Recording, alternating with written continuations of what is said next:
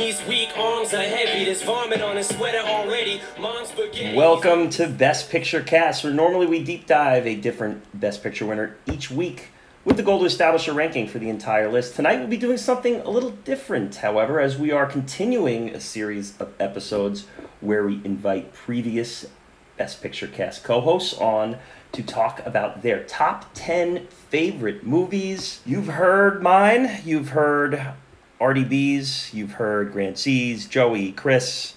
We have some uh, some new ones to add to you today. I'm your host Kieran B, as you may or may not know at this point, and I have with me today in the flesh, Adam St. John. Adam, welcome. Thank you. I, I lovely to be here uh, in, in Long Island, in your home. Yes, you're Feels in like the. a weird uh, invasion. Like I'm like moving through my headphones into the place where it all happens. That is right, and uh, believe it or not, there are actually very few episodes that have been recorded in these uh, these home studios. I think the Twins episode and the uh, Mutiny and the Bounty, Twelve And years a slave. Twelve Years a Slave. Yes, yeah. But I think Twins and Lawrence of Arabia Part One were the only ones recorded at this table here. So you're right in the mix. That's good company to be in. Twins and Lawrence of Arabia. Who would have thought? I that's pretty much that sums up me as a person right there. All right, Adam, we're going to be talking about your top 10 movies of all time. Super excited about this. Super excited to record with you in person. It's our first time doing this. We've Indeed. done yes. many a podcast together before, whether it was uh, for Best Picture cast, Ben Hur and uh, English Patient. We've done 1001 by 1 episodes on Roman Holiday and Lawrence Arabia, Yeah. um, Ridley Scott's filmography. You're leaving out a key one. Am I re- which one am I You're reading? leaving out mixed nuts. Ah, yes, for Below Freezing, So, Mixed Nuts. I mean- yes, the, the Christmas classic for Rewind too. If we get the whole clean Yes, sweep, uh, Absolute exactly. Power. Uh-huh. Clint Eastwood's Absolute Power. So, uh, and we have a third voice with us as well. He is a co-host you heard on that Twins episode, also on the 12 Years a Slave episode. He is Steve B. Welcome, Steve B. Hello, thanks for having me. I'm uh, I'm pretty elusive when it comes to the podcast, and I happen to be. Uh, I heard Adam was in town and wanted to pop in for this. This is gonna be fun. This is going to be a lot of fun. You're going to kind of be the uh, the passenger along here as a, a reactionary for these. We do these. We always have along with me hosting and the person who's giving the list. We always like a third person in the mix too, just to kind of keep the the old dialogue going. Adam, you were in uh, for New York with with your wife Melissa last fall. Was Yeah, it? last October. Yeah, it was right October. around. It was like a, Yeah. it was pumpkin season. Yes, it was. I had my first pumpkin beer, courtesy of Kieran B over here. so- Yes. Very proud of that. That's great. went back and tried to, you know, spread the love. Nobody else seemed to really care, but I, I had it through the rest of like Thanksgiving season. There you go. That's good. And uh, so so you guys met each other there for that one for the first time. Yes, we did. Uh, other than that, this is really the first time you guys are talking movies together, so this is exciting Yeah, too. pumped. This is Yeah. this is going to be great. I mean, we had on one of these episodes it was uh, RDB's top ten and Jay Dowski's top ten. They literally met each other on air. So uh, so this you guys are a little bit of a, a step up on them too, and now they're. Uh, now I think they send memes to each other every day on Instagram. So. Um, so yeah, we're here to talk about your movies, Adam. This is uh, this is going to be uh, this is going to be a lot of fun. I know I know movies are a huge part of your life, and um, I'll kick it off to you to kind of do a little intro to explain how you picked your list, what went into it, um, and I'm going to kick you off in a second. But I just want to just lay out some guidelines for the listener. We did have a few restrictions in there. Um, no Best Picture winners. We talk enough about those. You'll get plenty of Best Picture content. You're not going to get that today. Uh, so they're excluded. And you're also not allowed to double up on directors. So when we're talking Spielberg, Tarantino, whoever it is, you get one movie from their filmography. So uh, those are basically the restrictions. After that, it's anything goes. So Adam, talk to us a little bit like what went into making this list. So uh, I, I think I inadvertently took a page out of your notebook. Um, I know for your list, you purposefully left Shawshank off. I think you've been fairly on the record that that's your favorite film of all time. And to make it easier on myself, I also did the same thing. Uh, I over I mean, any any podcast I've been on and anybody I talk to, I make it very clear that that Pulp Fiction is my favorite film of all time. It's what got me into appreciating film. It's got it got me into wanting to be creative and pursue acting and directing and writing. Um, that movie pretty much is the the catalyst for all of that. So I decided to make it easier on myself and not put that one in. But in terms of making the list, I tried my best to to have variety, um, to have a, a, a lot of different movies. But I also wanted to try and maybe get a few movies on there that haven't been talked about. I definitely try to keep some movies off my list that had been on other people's top tens um, as much as possible. This was fucking excruciating, um, and and you know that I'm a physical media hound, and I it started with just going to the the wall and pulling some out, and like starting with a, a huge number of them, which was just obscene amount, and then pushing them in, pushing them, pushing them in, and then for the last month having about fourteen or fifteen and then finally kind of and I rewatched um, I didn't rewatch all of them but uh, a bunch of them to kind of help narrow down. Uh, so variety but also like outside of one movie my my films basically fall between 95 and 2008 and it's Okay. very key like and kind of we were talking off mic about this a little bit like i saw these at very important times. Like these are all influential in one way or another.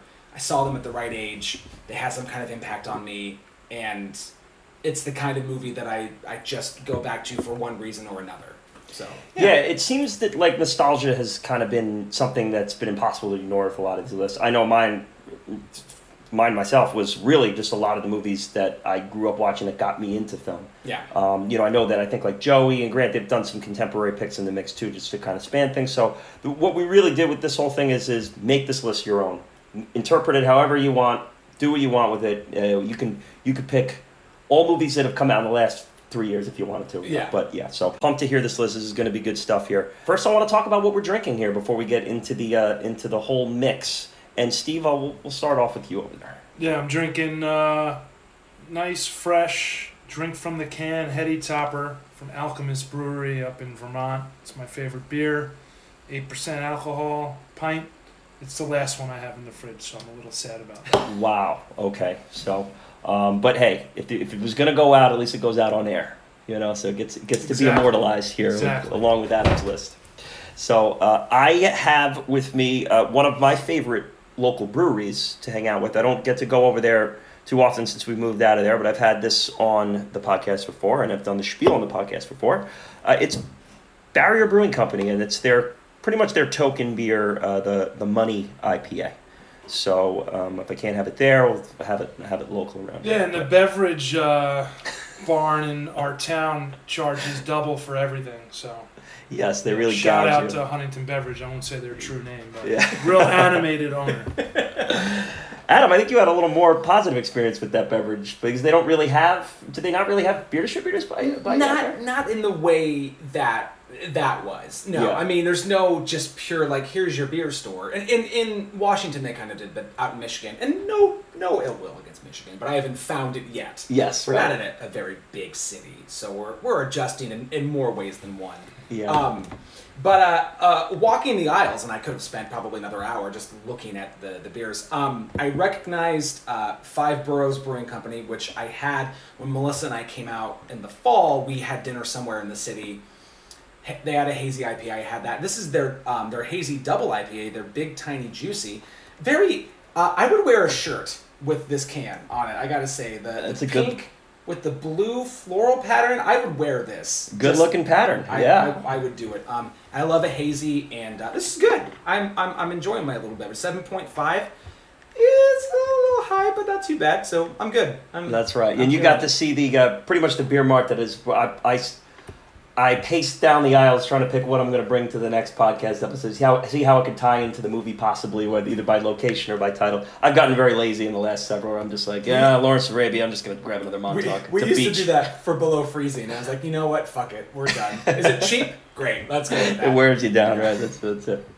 Uh, and I, you got to be. I've just bought a brand new truck. You got to be the first passenger in my brand new truck too. So I, very- a, I, I'm. It, listen, I might start right. crying because of all the firsts. That's- This it is, it's monumental. I'm getting verklempt over here. So I talked about uh, a previous Best Picture cast episodes that your debut was the Ben Hur episode. Actually, was was that? I think your debut might have been on one of the preview. oh, it might have been one of the previews. Yeah, I think I had you and Melissa on to, to Sub- preview the sub fifty last year. Yeah, that's right. that's okay, right. so that was the first time we heard you. I think you've been on a couple of those preview episodes since then. Yes. But uh, Ben Hur was your first official one. Yeah. Uh, that was supposed to be you and Grant. We had a good talk there. uh, we went uh, with more sand uh, with the next one that was uh, English Patient. English patient. Yes. Yes, Steve, you were a little like you weren't thrilled with some of Adam's English Patient picks. I rewatched it around the time you guys were doing it, and uh, I don't know. I just I really like it. It's not a poorly made film. I mean, I'm not going to sit here and say that it's I not can't remember everything that was said. I know Kieran was more on my team in terms Yeah. of how we felt about it. It It's- had some really good characters, and but I can get why people don't like it. It, it's hard because it's hard to not compare. Yeah. And to me, and in my opinion, it was the fourth best picture nominee that year. So Yeah. it's. I mean, I know talking about the movie itself is one thing, but it's Yeah. also hard to get away from other films that. of course. Yeah. And I, I'll say also you were on our, our Oscars preview episode. That That's was one of my favorite recording sessions I've ever been a part of. wow. That's really cool to hear that. that that's was that's uh, awesome. That was a blast. Uh, the Oscars, for for better or way worse, are really important to me, and getting to talk ad nauseum about like a year, basically like encapsulating a year of film was was great. I had a blast doing that. Yeah, and you know what? I was talking to, to Joe, uh, Joe Yar, who was on that episode too. We did the the previous uh, year too. I think we did with Zeta, and I was talking to Joe, and I'm like, you know, I was listening to one of your 1001 episodes. I think it was probably the Green Book year, uh, the Green Book. No, it was the Stars it was the Parasite year. Um, okay, it could have it could have yeah. been that. I was listening to that. I'm like, ah, you know, he's got to be bummed that he can't do this this year. We got it. We should have him in. It'd be a good. It'd be a good mix, and uh, and it worked out really well. It was it was a lot of fun doing that. Um, it was a lot of movies. Steve, you saw all the all the nominees this year too. As you, you tend to try to do. Yeah. It was a weird weird mix of movies, but a lot of fun talking about them and, it was yes. and, and all that. That was a blast. I one of the reasons I like having you on these things is because you you're not afraid to have that like forget about what the general consensus of film lovers thinks about. Let's talk about this. Let's talk about that. You know, let's pick out a certain aspects of the movie and, and hold the movie accountable. So it's always uh, always fun to, to get you in the mix for that. It's a, I'm a little scared for the rankings episode, but we'll see how, how that ended up. By this by this time you're hearing this, it's already in the books. So I, I think you're going to keep everyone on their toes there too. I'm prepared to be um, upset with some of my my favorite movies getting bashed down, but we'll see. We'll see how it goes. You know how the arena works I'll. I'll, be. I'll be yeah, I'll be surprised. Like the, my choices won't change, but I'll be tame. I'll be tame with my, No, hey, I want you to bring the fangs out. We want the. We, you know how we do it over there. You've heard you've you've heard the Rumbles episodes I- there. all right, all right. Unleashed. Yes, I love it. I love it. We'll, we'll be ready to go back too. So it's been a good uh, a good little collection of, of BPC episodes. I'm looking forward to having you on to some future ones too. We're pretty much good to start here. Before we do that, though, I do want you to give some of the plugs of some of the things you're doing here and, and some of the things in the past, how people can find you on some other avenues. Yeah. So actively, um, right now, below freezing, uh, podcast I did with my wife Melissa. Caveat is we can only do show uh, talk talk about movies that have a thirty two percent critical Rotten Tomato score or less. Uh, Kieran's been on for McNut- Mixed Nuts. I'm trying to think of. I mean, as we're recording, we did the Overboard remake recently. Gangster Squad. Um, Blank Check. That was fun. Oh, Color of Night. blank on. check. Blank I love check. my sister. I was texting my sister about the top ten picks myself, and I was like, "What '90s movies did we grow up watching all the time?" Blank Check was in the top five. There Great is. episode too. I was I had a blast listening to that episode. A lot Classic movie. We all wanted a blank check. we Right? we all wanted the blank check and we all wanted to kiss Shay. We all We wanted to all make wanted out with Shay. I just, yes. I Blank check. It's weird now, but that I don't then- care about how it's aged. I'm just If- saying, If, I know, If you were in fourth grade at that time, you were you were jealous of that kid right there. Absolutely, absolutely. Yeah, um, that's that's great. One of one of my favorite uh, one of my favorite episodes of of Below Freezing, and it's not a movie I've ever seen, and thankfully I don't have to see it now after disaster movie. Just a hilarious episode. Oh, um, you, you the hearing the perplexed sound in both of your voices while you're going through this, like it was making fun of like commercials that happened to be on the air in 2008. Like Well, and it's it's so funny because you know, unlike you know, for for Best Picture cast or you know, most of the other shows I either have guested on or have done, there are multiple watches. There's lots of notes, but with with Below Freezing, it's it's literally nine times out of ten, it's we've watched the movie. We go, we go to the bathroom, we refill our beverage, and we go to record. So it's like it's fresh. So for something like that, the perplexed is true because we're still processing what it is that we just saw. So that's probably a very apt description of how we sounded in that episode. Yeah, yeah, that's that's cool. By this time that this is getting released, announcements have been made and, and things have done. Talk to us about the new big development here. Yeah, so a thousand and one by one, uh, which was a show that myself and my my good friend Ian Woodington created uh, about four, three, four years ago now. Uh, he's no longer with us, and if you follow the show, you would know that. Um, but uh, I I really miss talking about good movies and um, and doing rewind by myself and constantly having to prep those and really getting a mixed bag of films. It- you know, I, I would have loved to have kept doing it, but I, I wanted to go back to talking about, for better or for worse, talking about great movies. Um, and even though they're not all great in the book, and I reached out to two people separately, thinking that if I could even get one to help, that would be great. They both said yes, and they said they would both do it all the time. So Joey Joey R. from from Best Picture cast, and Brittany, who had guested on plenty of episodes of Below Freezing and A Thousand One by One and Rewind, um, are now the co-hosts. So uh, today we released our like intro back episode Sweet. and talked about what we're going to cover next season, and looking forward to kind of getting that format back and keeping keeping that uh, that podcast going. Great stuff. I'm, I'm super excited. I was a big fan of the uh, of the show when you and Ian were doing it. That's how I got connected with you guys just as a listener. I just reached in and res- responded like anyone else should. Yep.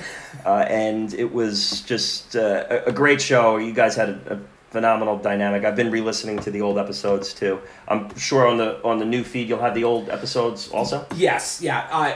Definitely just put a like the first two out to make sure that the connection was working. But yeah, Yeah. the plan is just to take them off of the below freezing feed and put them on this new one, and that they'll be there with you know uh, interspersed with the new episodes when they come. And you guys covered uh, hundreds of movies. What, what what what number did you get up to? Uh, before he passed, I think we got to 122. Yeah, so a ton of footage, ton of uh, a ton of content on on some great movies, some not so great movies, some uh, obscure movies that you wouldn't uh, you wouldn't you wouldn't know about. I think that's probably the purpose of the One Thousand One by book to kind of raise awareness about some other movies.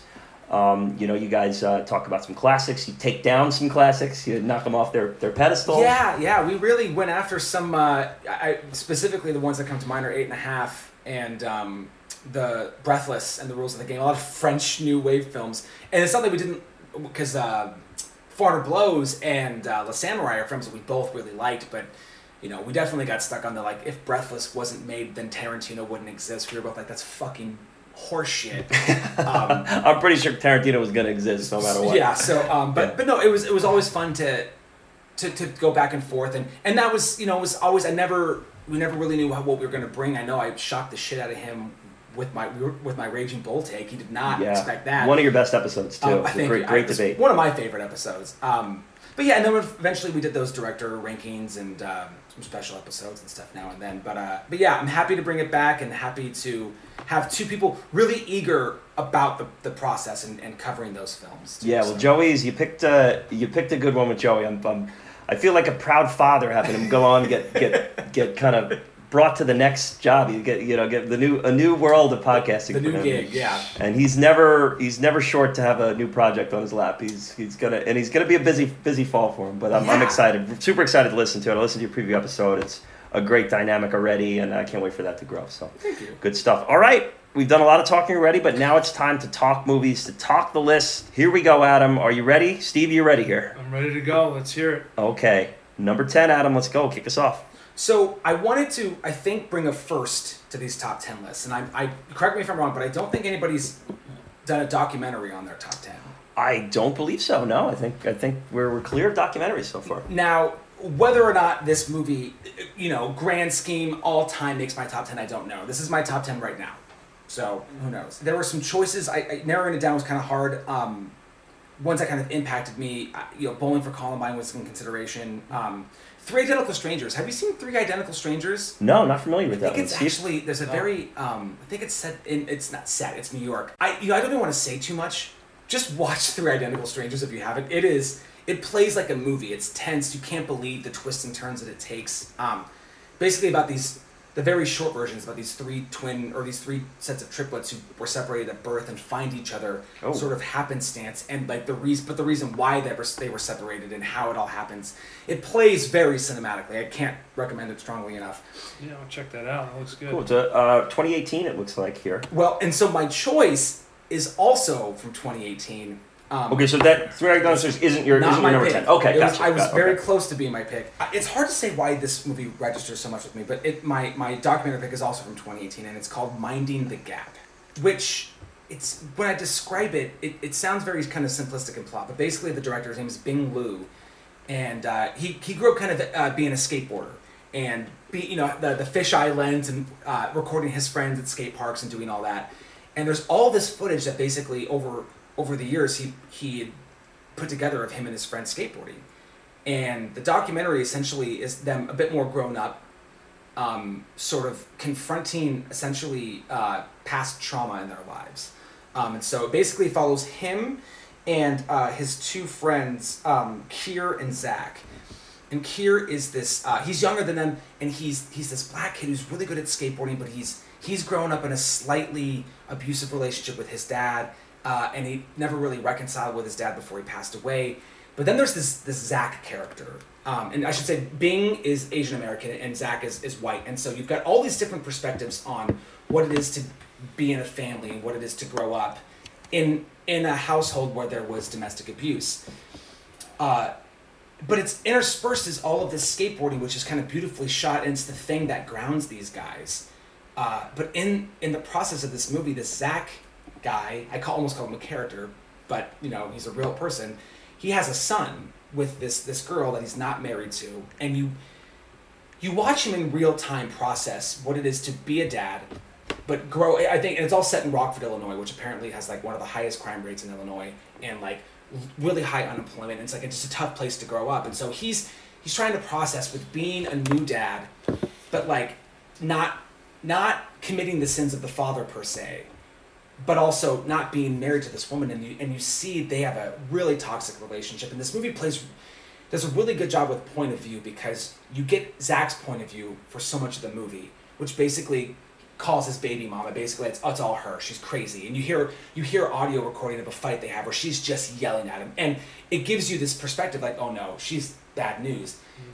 But then of course there's always the other side of the story and that's what this movie does i think so well is it gives people who never get a chance to tell their side of this their story their side of the story. Um, i don't know why. This this is one of the few movies on this that makes me cry.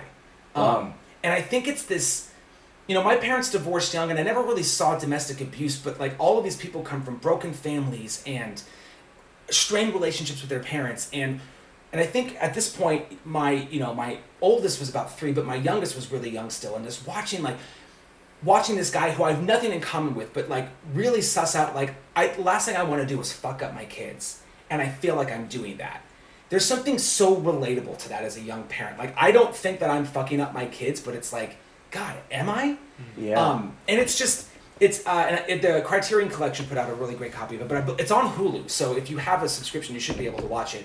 it. It's very breezy. It reminds me a lot if you if you're thinking about a feature film of Boyhood, Mm. where it just chronicles the lives of these guys. Not a whole lot happens, but you really get to know them. And when you get to know them, you're when one of them gets a job, you're like, fucking a, you got a job that's amazing. Like when like that's the last thing you thought was going to happen for this person. Um, I cannot. It. I. Cool. I was almost not going to put it on, but I rewatched it. and I was like, no, I gotta. It's I gotta getting put it on.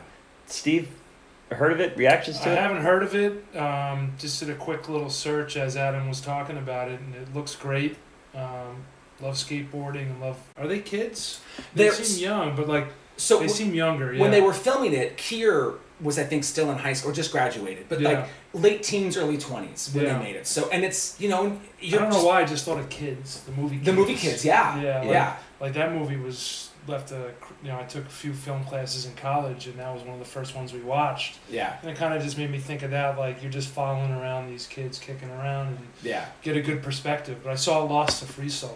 I Yeah, loved. I was just gonna say that uh, it it's, was up for documentary feature at the Oscars and lost to Free Solo. Yeah. Free Solo is one you're, you're big Yeah, on, Steve, I right? watched that three times just because it it's like mind-boggling and and, that. and there's all different kinds of, of documentaries and and it's not surprising that I like some of these ones that chron- like I almost put on the uh, the OJ Made in America, but that's not really a movie, even though it won.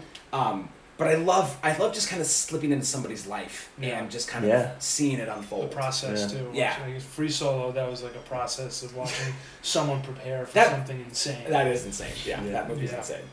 All right, very cool. So that's your number 10, Yes. Adam. All right, Adam, let's go move on here to number nine. All right, so so number nine, I'm dubbing the uh, the movie uh, that that changed me. Um, and and what I mean by that is a movie that actually like had an effect on the the way that I really view the world. Um, and again, I I tried it. I, I I had options for all of these, and I I you I almost did I Daniel Blake, which I know I've talked about on a thousand one by one, and I almost picked here. Kind of bummed I didn't in a way, but so I went with uh, a movie that we covered on a thousand and one by one uh, from from two thousand. Darren Aronofsky's Requiem for a Dream. Oh boy. Okay. Now this was one that I fully expected to see here today. Oh, did you? yes, Yes. Okay. I did. Um, and I, I'm glad we get to talk about this because you and I know Steve's, Steve's peeling the skin back on his face right now. Um, and I, I'm happy that we get to have this conversation, the three of us, because me and Steve have had experiences with this film, which are very opposite from your takes on. You know, I you think both you and Ian have gone on saying that um, that this should be required viewing, if I'm not misquoting you there, and That- and Steve's yeah. giving the thumbs up there.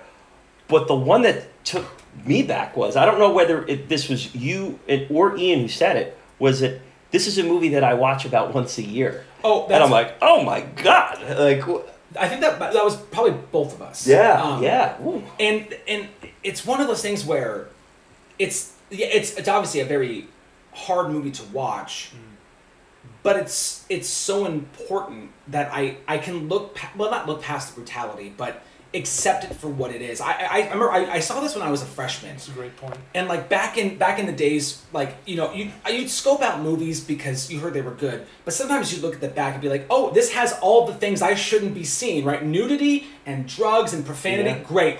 I had no idea what the movie was about. Yeah. When, I, when I when I got it, I was like, fuck, am I gonna? I might see boobs, great. You know, like very juvenile thought. And then I watched it and I was like, well, that was not the movie I thought it was going to be. But given some of the, what I'll just call interesting characters that grew up near me, on, uh, kind of around where I where I grew up, and then seeing this movie, I was like, there were people who I thought they were older than me, but I thought were like the coolest people. But like, no, this is who they were. These were people who were just using others to get what they needed. Mm. Um, and so when I when I watched this, I kind of realized like I've been beat like again I'm not gonna get into the weird personal story behind this, but like I've been getting played for a while, and it's like, and I think that um, it's important to see all the all the sides of it, and I think that even though I would call this Ellen Burstyn's movie, everybody shines in this movie. I mean, and, and I know Ian, like this is one where I'm gonna give a, a modern day equivalent of this in a second, but like this is one where everybody in this should have been nominated. and I agree with that. Um, Yeah. And it reminds me a lot of Even Shooter. Sure. to get comes Shooter in, McGavin comes in, did all He's that. he did it. all that in one day. He was good. All He was um, it reminds me a lot of Mass, Christopher McDonald. Sorry. Matt, Shooter. yes. which is which is a movie that on and I hate this sounds so like hoity-toity, but like I think Mass was too real for people, and they just didn't want to I acknowledge the greatness No. of that movie. I think Requiem is the same way, and just like I feel like in a way, I think Mass should be required shooting for fucking parents Mm. of children going to school now. Yeah. Requiem should be required viewing for kids in high school. Yes, you know that's a that's a a, a, a cool statement, and I agree with that one. And Steve, you were nodding your head and giving a thumbs up on on that too. Yeah, it's a great movie, but I hate it. Like, Yeah, I don't it- hate it. I mean, like it's just this leaves it. It really affects me. I don't know, and I, I- think but- it's because it is so real. You know, people like this that you know. I grew up in. You know, everyone grows up in a town where you know people like this. Yeah, exactly. It's just it's tough, and even now with how bad the opi- opioids o- opioids are Yeah. and everything involved, like yeah, I mean it should be watched. I mean the scene with Jennifer Connelly though, like that'd be uncomfortable viewing, I think, for young people. Sure. But she put herself in you know a position where those types of things happen. I guess I don't know. It's tough to watch. Well, Yeah. and, and it's it's not like it, it's still relevant. I mean, I not that it was good, but I just watched Melissa and I just watched that little Netflix documentary series, "The Most Hated Man on the Internet," about the guy, the revenge porn guy, yeah. and like there are a lot of people in that who are like, you find yourselves like, you just want to dip your toe into a world, and then all of a sudden, now it is your world. And instead of rejecting it, you embrace it for what it is, and that's that's what happens to Jennifer Connelly. Yeah. She it just becomes a part of Yeah. now. This is just who I am, versus trying to push back against it. Yeah, and, and in our uh, our Twelve Years a Slave episode, one of the other nominees that year was uh, Wolf of Wall Street, and Steve, you were kind of talking a little bit about that, and, and saying one of the one of the issues that you have with it is is that you see high school kids today, and they watch that and they think everything in there is cool, and They're that's what I want. excited about it. Yeah, they want. And They're like, aspiring to be. It's glorifying some drug use in some ways that that Requiem the Dream is the opposite. No, one, no one is watching Requiem the Dream like, yo, let's get into heroin. Yeah. You know, Yeah. it's like nah. his arm at the end. Yeah, you never. You, I don't care. I, I mean, I'll, I'll throw this out there. I think that anyone who's seen Requiem for a Dream for the first time remembers where they were sitting when they see that arm scene with with Jared Leto. I mean, it's just that burns into your brain. And yeah, I think that on the flip side of Wolf of Wall Street, you know, I, I, Grant Grant brings up, well, you know, the kids are missing the point, but the problem is, is with with impressionable youth, like it doesn't matter if they miss the point. They're already like, oh, I'm going into finance and I'm you know gonna gonna Yeah. gonna go chase that dream. Throw midgets into the crowd. Yeah, I, I do think that Requiem for a Dream is something that everyone should. It's a stop sign that everyone should have in their in life same at some point. wheelhouse as kids. You- No, yeah, it, it has a very similar. It's a very yeah. tough watch, Yeah. but I think it's important to watch. And then and then so I guess to bring it back to why it's on the list specifically though is that something like Kids, nothing against Kids, but Kids is kind of shittily made.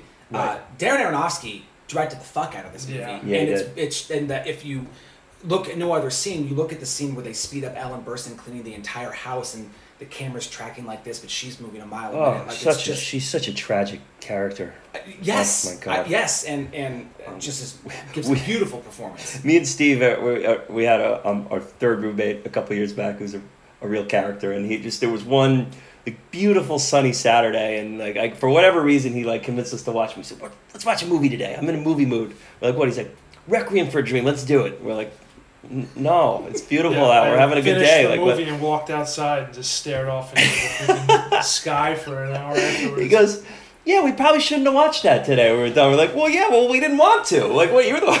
So yeah, it's a heavy one, huh? Uh, yeah, for, good, good Well, you stuff. brought up a great point. He, he, the way he made the film was amazing. And o- only his second film out of Yeah, after Pi and and I I love Pi. I know Pi's- I, Pi's a yeah, fun, I weird Get movie. it? It's a first film and all that, but I, I have nothing but fond fond memories of Pi, and I, it's one I haven't seen in a while. But and I just got to throw out too. Um, Jennifer Connelly is one of my favorite actresses of all time. I think she's She's fantastic. just incredible. Yeah. She gets under she understated. Oh, Top Top, Gun Maverick, Maverick. yeah. She awesome. She's incredible in it. She's awesome. incredible in it. Uh, I love her. Yeah, so she gets really undershot in the big screen. I, I realize some of her, you know, some of her filmography dips off at some points and whatnot, but I, I, I love her. And, and I, I agree, the four principles should have all been up, even, even Marlon Wayans. Marlon Wayans is yeah. phenomenal in that movie. Yeah. It's uh, yeah. I, I sometimes it's hyperbolic to say everybody in the cast should have been nominated, but Yeah. uh, for real, lead Yeah. both leads, both supporting, uh, and it wasn't necessarily a, a hugely dominant year where you can't tick somebody out from each. Ca- I, I know Ellen Burstyn got nominated, but it would have been very easy to have gotten them in. Yeah. But Who beat her? Who- Julia Roberts in Erin Brockovich, which is, I get it. That's a career achievement God, award. she was so Yeah. freaking. She was It's a flashy, Don't get me flashy wrong. Yes, I, yeah, but it, yeah. All right, before we go on another uh, another avenue, and there is a 1001 by episode, uh, which is which is It's- uh, you is can it live now, right now. yes. It's definitely highly recommend second listening to that. It's yep. it's awesome. So, uh, okay, so that was number nine. Let's go number eight. Number eight was not on the list initially. Um, and I didn't have a, a pure action movie on the list, and I wouldn't. I can't even say that this is a pure action movie, and I can't. I'm I'm a little mad at myself that this director has made my top ten, uh, but coming in at number eight from 1998, Armageddon. Yes, Michael Bay Michael Bay. in the mix. I think this is our first Michael Bay sighting in the top ten series. So Exciting. and everybody's got their bay, right? I mean, I, I have nothing against The Rock. Rock is great. People, I know, I know some people that's their favorite. That's mine, Either yeah. Bad Boys or Bad Boys Two can be somebody's favorite. Below Freezing episode of Bad Boys Two, but Armageddon does all of the things that I, I enjoy. It's a it's a huge cast. I, the other day, I was actually I have this weird unwritten rule that like if a movie has ten people at least that I can name, for better or worse, I'm probably going to enjoy some of it because there's just that many recognizable names. And like I don't want to take all the time to read through everybody in that movie, but it's it's a huge cast. It's obscenely long, but because it's as long as it is, and you kind of get to know the entire Roughneck crew, you care when they die. You care when Michael Clark Duncan eats it on the up on the asteroid, and when other people, you know, when Bruce Willis sacrifices himself for Ben Affleck. It's I, I enjoy it for the the craziness of it and the action of it. This is also this is a guaranteed crime movie for me.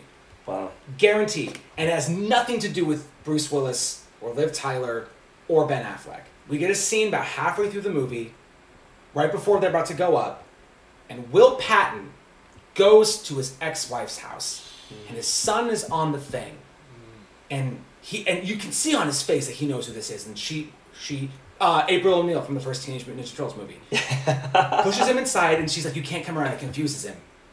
He's, he doesn't say what he's gonna do, but I'm gonna do something big. And then later, the kid recognizes him, and she goes, and she goes, "That's your dad." But it's it's later. It's when they've, it's when they've landed, Chills. and he's walking back, and he's the only one not expecting to see anybody, and his son runs up. Ah, It every time, every time it, it just bowls me over, and so good.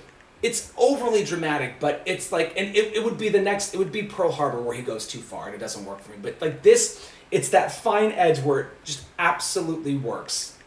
Yeah, I love this choice. This is a great. This is a great choice, Steve. I know you have Armageddon thoughts. So let's talk to you, Armageddon. First, I'm taking it out of my top ten list. It was in my top. Oh. 10 list. Oh wow! Keep it in there. No, no, because I like to spice it up too. I have some others I could plug in there. That's I, ama- first of all, that's amazing. Yeah, you got you guys connected on I Armageddon. There you go. I love that movie so much. Uh, I rewatched it growing up so many times, so many feels, and I, I can't quote it right now. I should have wrote it down, but I think one of my favorite lines is when he uh, he gets off Stamper, I guess, and that's who who was uh, the good-looking guy. Looks like Nicholas. McConaughey, No, no, no. Uh, Owen Wilson. Oh, the guy that gives the patch. Um, Oh, at oh, the end, Will, like- Will Fichtner. he that- was. Uh, it was proud to serve next Yes, to the greatest that's man. William Fichtner. Yep. Like I want someone to say it about me one day. Like, it was like Permission to shake the Yes. hand. Yes, yes, yep. I was like, oh, every time I watch it, it's so great. Bruce Willis is one of my favorite actors of all time. That's you know, some people like him, some people hate him. Um, the whole the whole cast. Yeah. It an uh, it just brings cast. back memories of me like big badass films like Top Gun just came out. That was Yeah. a big badass film. Armageddon is another big badass film. And Yeah. I love it. I also I like love to feel like I've, I've become a connoisseur of the uh, the one fucking PG thirteen movies, and and Billy Bob Thornton delivers the hell out of it, where they're about to set off the nuke before they're ready, and he goes, "This is one order you shouldn't follow, and you fucking know it." And then he leaves, and I'm like, "God damn, Billy Bob!" You, you use the Oh. one f bomb you get in the Oh, PG thirteen so movie. great. That's Ah. amazing. And I love Billy Bob Thornton. I'm such a Steve- am such a low key Billy. in Oh, gosh. Well, that's the other thing I'm a is like, genius. woo! I watched this for our Argo, like rewatched like, for the Argo episodes. It was somewhat recently, and I just remember thinking, God, what a time to be alive when Steve Buscemi's front and center in the blockbuster of the summer. You know, like that was just like, you know what? Sick. Get him in there. Get him in there. He's hilarious in the movie. He's great. He is he's great. He's just he's an absolute We're, we're creep. staying. We're going. We're staying. We're going. I had a great view of the end of the world up here. Oh, it's great. Oh man, that's uh, amazing. Love it. Love it. That's so funny. That's it. So that was your number eight, Yes. You Adam. know what I okay. bumped out of there, which is not getting back in. Similar wheelhouse, Con Air, like Ah. another, another big like ten person, Yep. like Awesome. cast Love of Con. awesome. Episode of, of Rewind. Yep. Yeah. Yes, Con there Air is. rocks. Uh, okay, so that was your number eight. Yes. Number seven. Okay, so this is my um, my Christopher Nolan pick, uh, and I know depending on who you are, Nolan gets a lot of flack. Um, and I, I He also gets a lot of love. Too, Yes, So no, it's I a, know. there's it's a- definitely yeah. there's there's two camps. Um, and I re I looked at our our Letterboxd list because Ian and I did a definitive Christopher Nolan ranking, and when I did it at the time, uh, my number one was The Dark Knight. That is not my pick, and I wanted to go with the more informative one, the one that shaped me more. And the way that I was moved by Pulp Fiction when I saw it is the same way that I was moved when I saw Memento, Mm. which is my number seven pick. I was a freshman in high school, and I was, and this was the first.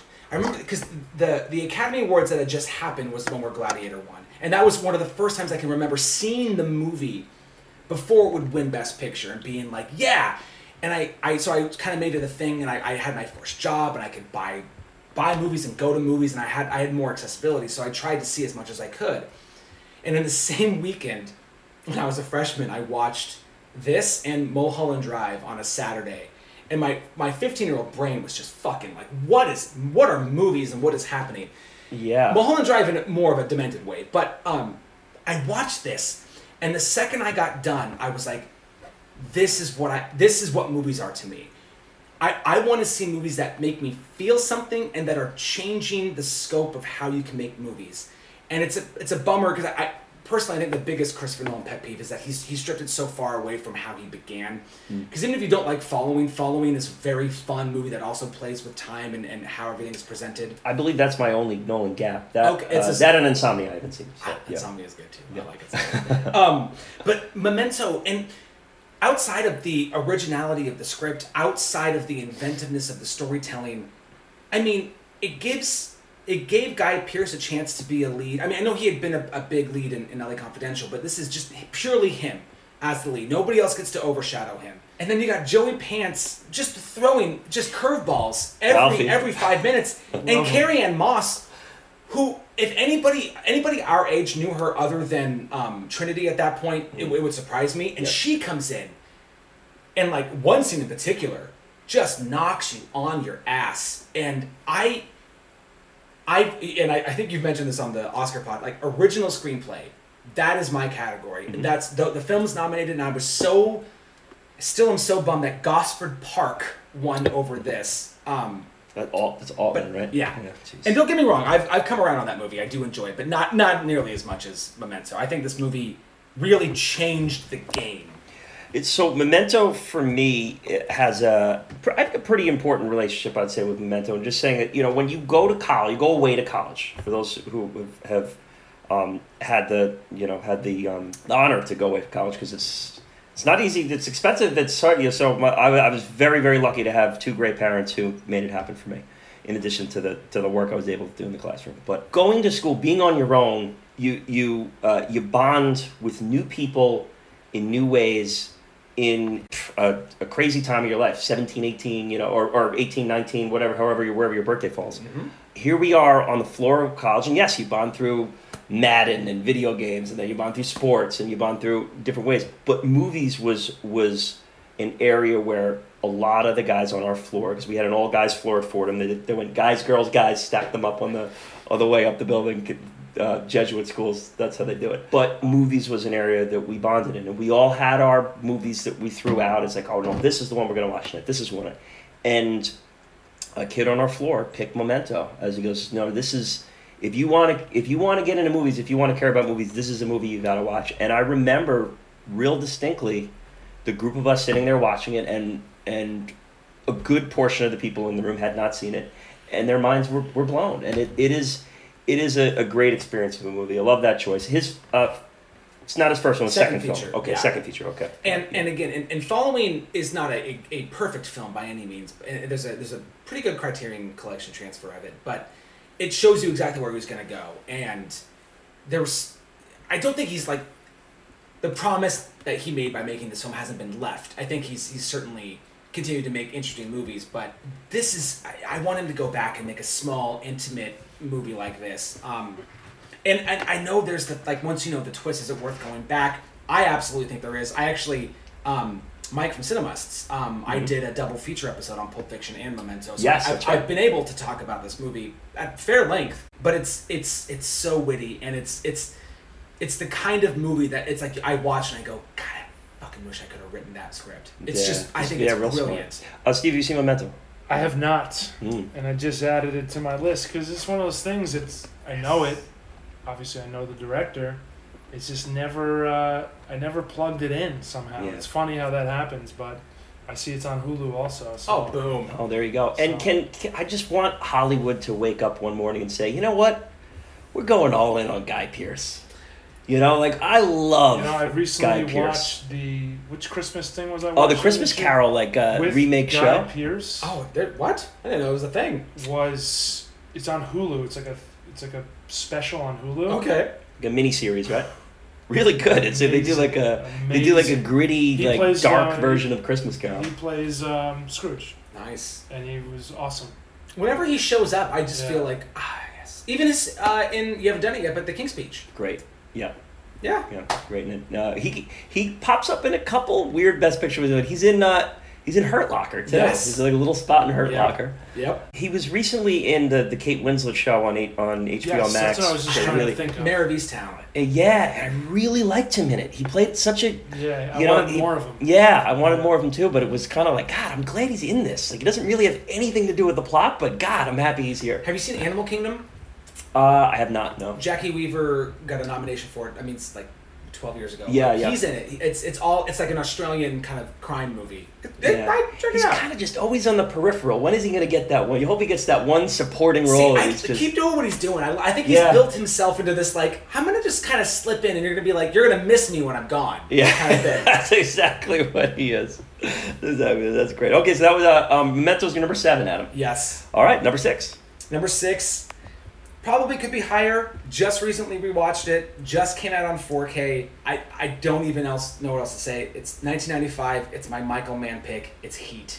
Oof, Heat. Yeah, I mean, what is there to say about it? And I would have to say that that's probably one of the movies that you didn't cover on 1001 by one that you were probably close to and and because I know you guys I feel like you just reference it constantly like We talked about it a lot. Yeah. Um, and we and we probably were gonna wait for like an anniversary because it's it's Mhm. 95. So so who knows? Um, yeah, this movie is Big this is cast, big cast. De Oh, Niro and great Pacino on screen together. it, I like Tom Sizemore. Oh, I yeah, he's great. yeah. All right, Slick. Um, no, uh, it's it's one of those things where '95, and again, you know, uh, BPC is not a who should have won podcast, but Mhm. '95 was a fucking stupid year for Best Picture nominees. You could do an entire redo of, including the winner, which is Braveheart. You could do an entire redo if you wanted to, with the movies that should have been nominated. I have another one coming up from '95 later. Toy Story, Casino. Uh, Leaving Las Vegas, if that's your jam. Um, It is. there's just a lot. There's just a, there's a, I, there's, um, but uh, uh, so yeah. It, Yeah, I think we even talked about that in the Braveheart episode. Oh, Dead Man Walk was Dead Man yeah, Walking up. It was. That might not even have been Yeah. up for picture. Usual Suspects. Usual 95? Suspects too. No, Yeah. Dead Man Walking was not for Best Picture. It was not up for Best Picture. Yeah. And this, sorry, this is the Braveheart wins. the the post or The, Il, Il yeah, Postino. Il Postino, Yeah, Sense and Sensibility, Babe for some reason. yeah. yeah. Well, Apollo don't 13. don't. Uh, Mike from Cinemas just perked up in his seat. Uh, I- He's a big listen, Babe guy. Listen, I, I'm not saying that Babe is a bad movie. It's not. My kids love it. Should it have been nominated for Best Picture?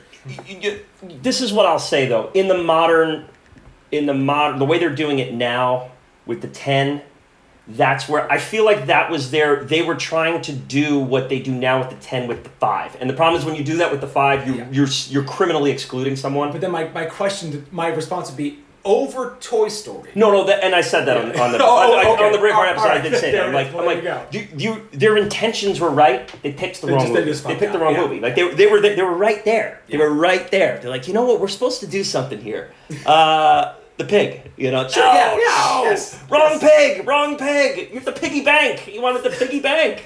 Three weeks later. Um, sorry, the little Yeah. mice in the corner. Um, so yeah, but he. I mean, I, I- just, I literally just watched it. Maybe. Oh no, it was on. Uh, it was on Saturday. Melissa was like, "You're." St-, she was. You're starting classes soon. Watch whatever you want. Like, Thank you. And, I Yeah. ju- and it just came out before I bought this because it's me. I got the Steelbook 4K version because I'm a dork. Um, and just like, just I just I just had a beer or two and watched it and just, it's filmed so good.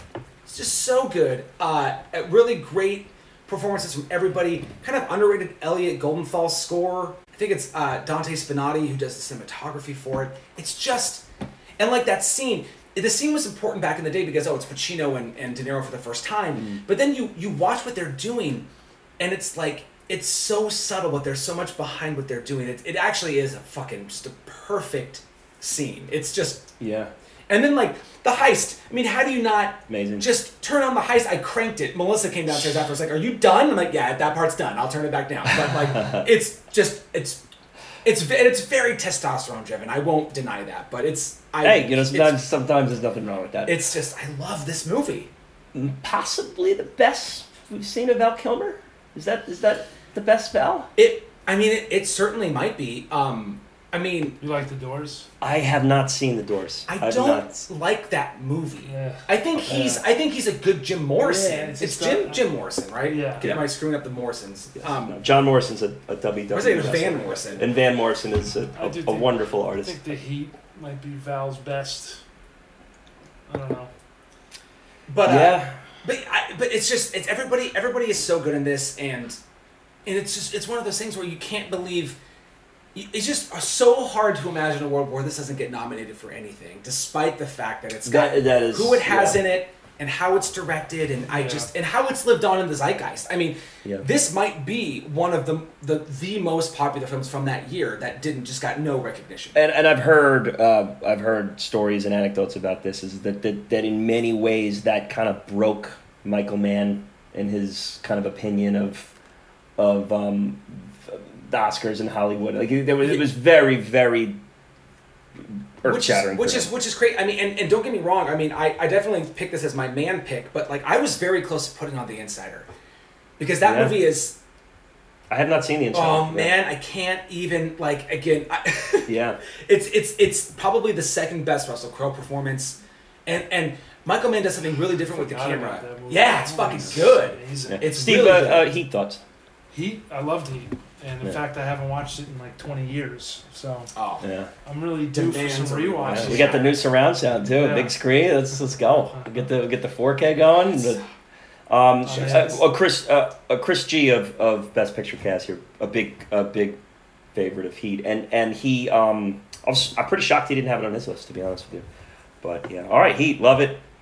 Anyways, that's number six. Yes. Okay, so that's the uh, the back five. yes. So before we head to the front five here, just a couple questions I got to throw out Okay. and it starts with best picture winners that might have made your list if they were involved. You don't have to lock it; they definitely would have been, but ones that would have been considered for the top ten. Yeah, so I, I did this and I did it fast, and there's there's more than I like on here, so I'll just rattle them through. Um, It- It's please include as many as you want. Yeah. uh, you know, So- I'm, you know, I'm a best picture uh, winner lover, Yes. so you can And- give them all the love. so not all of these you've, you've covered on the show yet, but movies that would have been in consideration at, at some point in the mess of movies that, that were in consideration.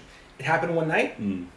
Casablanca, West Side Story, The Apartment, Lawrence of Arabia, The Godfather, Silence of the Lambs, Gladiator, No Country for Old Men, and there is some recency bias, but Parasite.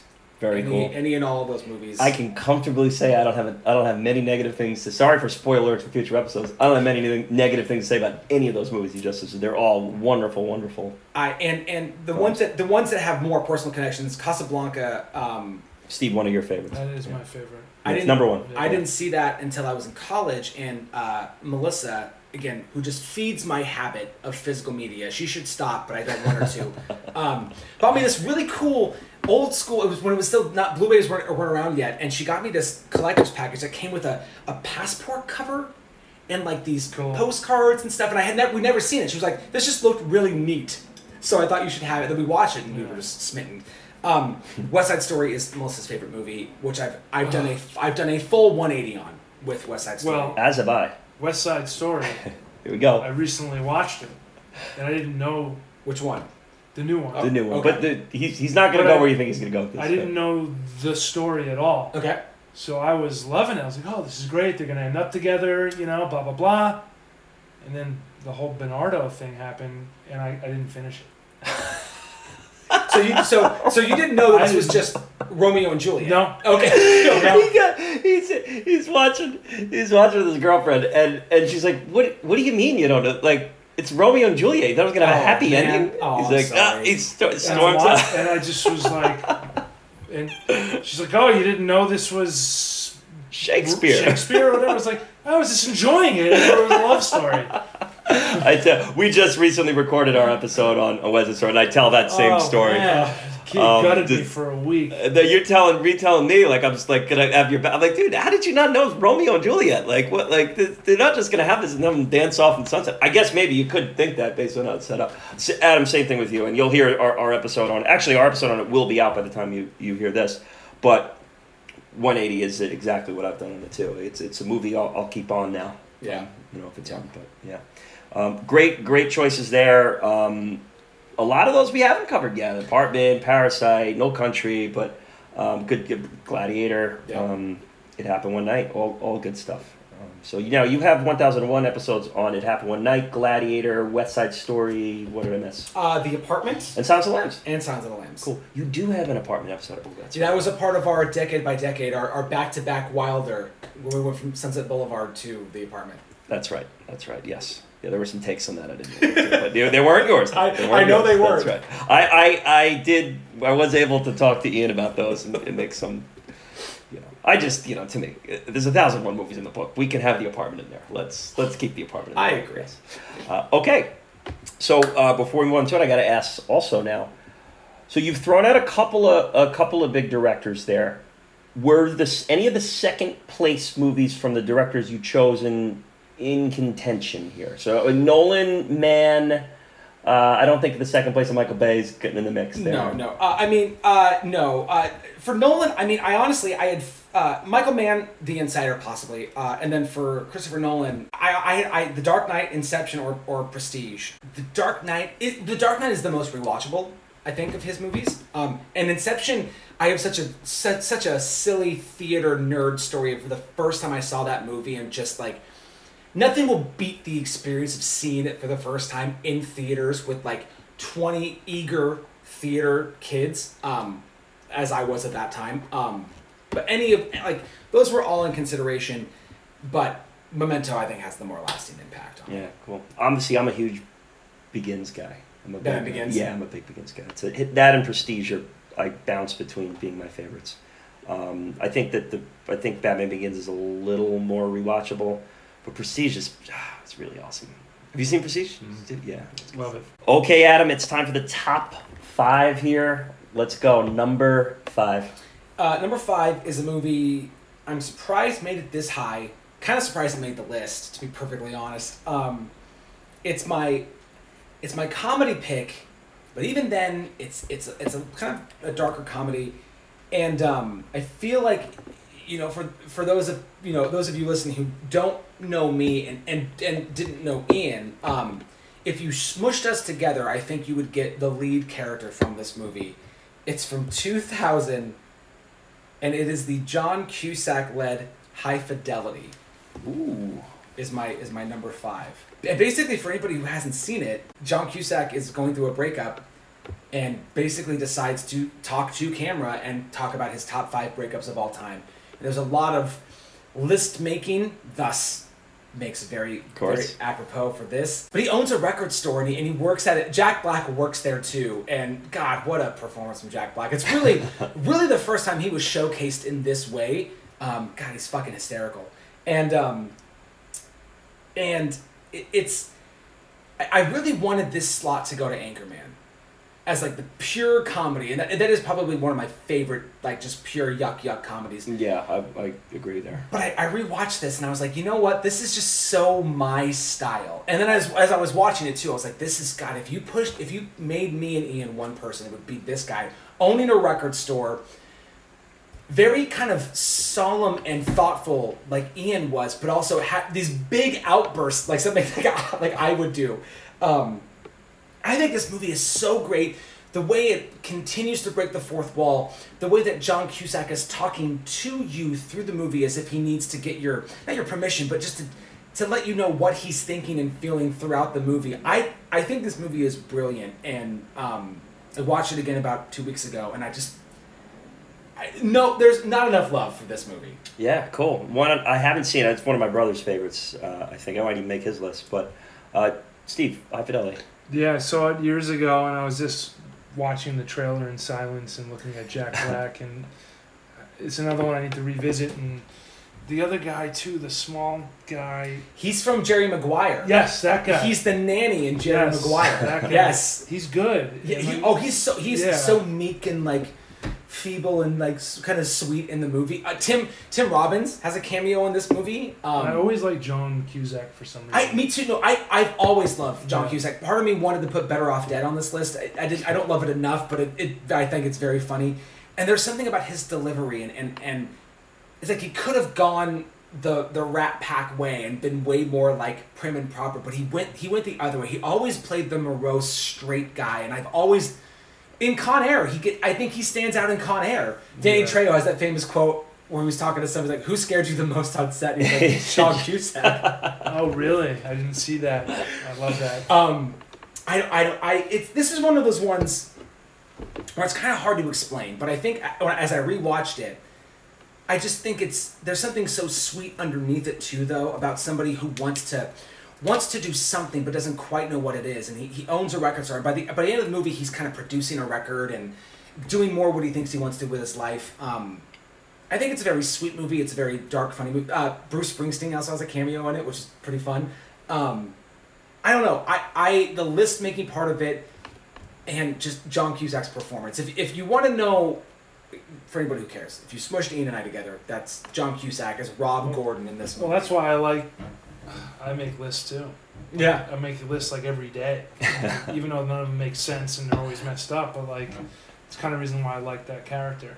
Yeah. He just makes lists. Cool. And that was your pick in our uh, rom com tournament? I was one of my picks. Yeah, Yeah. yeah, yes, it cool. was.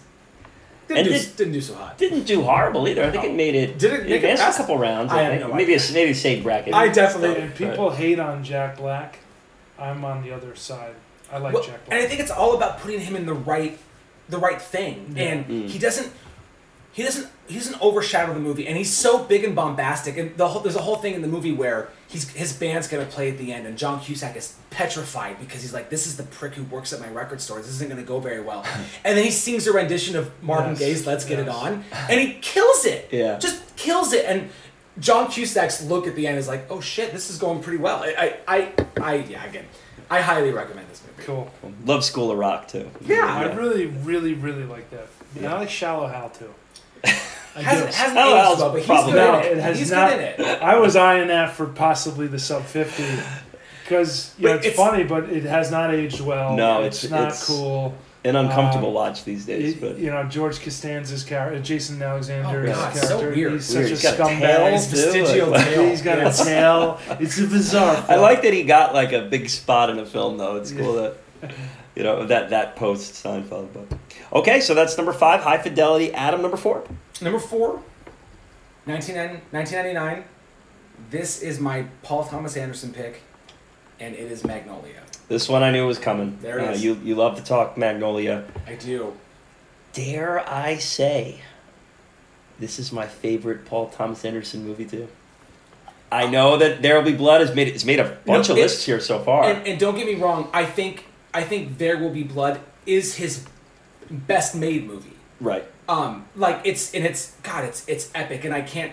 Yeah. Hard to argue against I'm, that. I'm gonna. There's this take I'm gonna say for tomorrow that's close to There Will Be Blood, but it's not. But yeah, There Will Be Blood is, is great. It's. I'm not doubting the, the significance of that movie, and I like I have my little my side things here, and it's like I could have picked Boogie Nights. Hmm. I could have picked There Will Be Blood. I love The Master. I fucking. Joaquin Phoenix and Philip Seymour Hoffman put on master class clinics in crazy. that movie. It's crazy. Um, but this one is another one of those ones where I saw it hit me at the right time. Yeah. Um, and I, part of me is still like, he got all of that in a movie, and I know that that's part of it. Is like, look at how kaleidoscopic and interconnected this all is. But it was, and the, the cold open with all of the different stories that aren't related to it, but are going to give you an idea of what you're about to watch. The Exodus 8 2 with the frogs at the end. Spoiler alert. Um, Tom Cruise's perform. I mean, Jason ev- Robards. Everybody's performance in the movie, yeah. Yeah, Tom Uh, Cruise is. I, I, I think it's a, it's a crime that Tom Cruise didn't win the Oscar for Yeah. this. This this was his Oscar. This is the one he should have won. won? Michael Caine Uh, Michael Caine won a second, his second Oscar.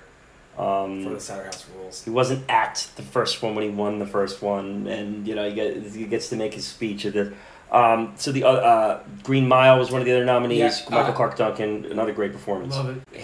Haley Joel Osment. Yep. And Jude Law, talented Mr. Ripley. Okay, yeah. So that I mean, to me, Cruise blows them all out of the water. I, I Uh, agree. I agree. it, it his the layers to his character in this um, the vulnerability mixed with hostility uh, it's it's an, it's a it's an unbelievable unbelievable form I was thinking recently about Tom Cruise because we were just talking about Top Gun Maverick and and like early Tom Cruise, Rain Man, Few Good Men. I think even in Jerry Maguire, he had this. He used to do this thing where he was exasperated, where he would like throw his arms out and kick his leg and be like, "Fine," and that was a Tom Cruise thing, and he would do it, and that was his, that was how he showed. God, I'm, just so angry. yeah And the, the coiled spring is Yes. you like this like But then in this, when he's forced to sit and look at Jason Robards Mhm. and just be in the moment, and again, there's Paul Thomas Anderson just choosing to basically do a two shot of, of kind of over the shoulder on Robards, but mostly Tom Cruise, a little bit of Philip Philip Seymour Hoffman in the background. who's great in this movie too Yes, he's every- what movie everybody. great I, I, it's it's it's all of the stories. It's the interconnectedness. It's and spoiler alert for later, but like when they all sing "Wise Up," Mm. I, it's like I, I remember thinking even then like you can do that in a movie. You can just like have a song sung by everybody in the movie. I- Yeah. that that's no. You, Great, and it, it hits me every time that I see it. Um, that that's a great call too. Is uh, we we pick the song. I let you pick the song in the beginning and the end. yeah. We, you, you gave a little teaser of what it's going to be at the end, which is fine. Yeah. Uh, you picked uh, "Lose Yourself" and to start it off. What was the uh, connection there? I I miss. I think that best so- the best song Oscar uh, has become kind of a joke, like kind of a who gives a shit. Um, it used. I think it used to matter. It used to be from the movies, and you'd know it, and you'd be like, yeah. Fucking, my heart will go on is gonna win because that got played on the radio. Yeah. You know, I mean, even, even like not the best songs back in the like the the eighties and the nineties would I'd be like, oh yeah, you recognize that like that that was a song that got played that you listened to and like outside of Shallow, it's like this movie had a this movie had a song on it. I didn't know that. Um, and lose yourself. I I, I listen. I, I, where Eminem sits in the zeitgeist, I don't know, but very pivotal for me growing up. That song, you hear, I like, I can't hear that song kick in post piano, and just not feel like I can I can accomplish anything at that moment. I really do. Yeah, I awesome. hate I hate that song. and I'll tell you why, because I loved it, and then we had a rival in basketball in high school, it was a Chaminade, the local school in our conference. Yes, it's an, un- a local school in our conference is an understatement. They're, they're the they're the the hateable Yeah. powerhouse of and Long like Island. right? we always beat All them, we school. beat them my freshman year, sophomore year, junior year, senior year. We're playing them for the championship at Hofstra University, and um, they came out to lose yourself, and I was like, shit, and they won. and uh, I always hear that song, and I remember I was like, ah, we should have had that song. We would we would have won. I hate Keith Hernandez. It's a great song, and I get what yeah, you're saying. yeah, too, but you like, just you can't separate it from now I just think of that when I hear Yeah. it. But like you're right with the Oscars. It's Um, I'm looking at the list here. I'm happy that came up too because this is one of the one of your takes, one of your Oscar related takes that I'm on the total opposite side of. And I've always, in listening to you talk about this, always want to take this up. Now you explained your side of it wonderfully, and and I, I don't disagree. The award has become a bit of a joke. You know, when you see these these songs that just happen to be in movies and they they they, they just kind of dismiss the award a lot, but in saying that they should get rid of the award, which I think I've heard, I've heard you say a couple times, they should just get rid of the award. I, I think that awards should be allowed to trend. And, Sure. and I, I, one of the reasons why it is one of my favorite awards in the Oscars is because of the story that it tells throughout history. And, you know, you can see something like Baby It's Cold Outside win an Oscar. And then, like, you could see, um, like you just mentioned, Shallow. And Shallow would be the perfect example in saying, like, okay, yes, the award has gone to complete shit. However, it still can connect. Yeah, I, just wish like I, I think a this is a very specific example, and I'm, I get to pull my kids in, but like my my youngest specifically loves loves Spider Man into the Spider Verse, fucking digs it, and I I love that she loves it, and we cannot ride in the car without listening to Sunflower. the Post Malone song from it. Sunflower. Yeah, and like, and now it's like one of my favorite fucking songs. great because, tune. and Yeah. but I'm like, okay, so when did it become? I don't know, cliche or like, uh, like a no go to do movies that are actually popular, like, Mm. and like. The shallow one is great, not just because it's in the movie, but because they played that fucker on the Yeah. radio. And like, what there's um maybe weird is it, but the, the song from Pitch Perfect, the song that Hailee Steinfeld brings that she makes up and it breaks the rules because it's not a cappella. They wrote the song. Like that song was trending. That that song played on the radio. Nominate that instead. It's like everything tends to be like a message song, and I'm, I'm, I'm not against that, but it's like. Melissa and I this last year we listened to all the songs and, and I was like, okay, we got to the end. I was like, okay, have you heard any of those songs prior to right now? And she was like, no. I'm like, that's the problem. Yeah, and and I can't argue with that. And I mean, go go back to Top Gun. I think at Top Gun at one point had Yeah. one and two on the Billboard charts from the same movie. Yep. I'm going to throw a hot take out there, and we'll see how this ages in upcoming years. but I think this is going to change. I hope it. I think it's, but I think it's going to change very specifically starting now. Do, do you want to know why? Lady Gaga. Stranger Things. Oh, okay. I think the way that what things what. Stranger Things has done to take certain songs that have existed for a while and put them. Metallica entered the the Hot 100 Billboard charts with Master of Puppets, a song that was written and recorded in 1986. Metallica. Didn't Kate Bush? Her song was she in the went. top ten. She went number one in England, England, that's and right. four, Yep. and as high as three or four on That's the U.S. Billboard charts. A song that has been collecting dust for decades Oh, yeah. just because of a medium, just because of a show that's very popular. And I do think that that Hollywood and the Academy is going to cue in on this and realize that music can be a weapon again in, Uh, in visual storytelling. From the bottom of my heart, I hope you're right. I mean, do. Cliff Burton is spinning in his grave saying, like, when he wrote that song, he never thought it would be, like, in between Justin Bieber and Drake on the charts. I mean, but there it was. They weren't even here yet. Yeah, Yeah, it's you know? it's it's crazy to think. Master of Puppets, an eight-minute metal opera, is is is is sharing the Billboard charts with uh, Dua Lipa. Uh, it's it's, it's something else. Gun So take I my breath away. yeah yeah, but I I do think that we will see. That's why I don't want to get rid of the award because I think that it should be allowed to correct I- itself. I hope- Under the Sea. Oh yeah. Under the And sea, Dis- Disney. And Fire. Lion King. You know, I, I was it. Uh, um, can you feel the love? Can you feel you want? Circle Life didn't win, but Beauty yeah. and the Beast. Yeah. Well, that, now that's like so. The '80s was when the popular artists were in the mix. I think Madonna was uh, say w- you, one one. Say me. Madonna yeah. won in '90. Yeah, yeah, she Yeah. yeah, yeah or sh- the song one. Yeah. Um, so the '80s is when the popular artists were in the mix. I think Yeah. you know, Bryan Adams is in there, and then the '90s kind of goes that Disney route, but it's still popular. And then yeah, now it's gone into this weird kind of art housey thing that is it's not great. But I, I- I do think it has room to correct itself. We'll see though. Yeah. We shall see. Okay, Magnolia. Closing thoughts. Uh, Steve, Magnolia. Have you seen it? I like films that take place in one day. Hmm. trying to think like what, what's like another one that That's a good point. what's Twelve Angry Men. film that you like that takes place in one day. That's all. 12 Yeah, Angry all in one room too. Um, Yeah. Dog Day Afternoon. Yep. Yeah. It might bleed into the next morning.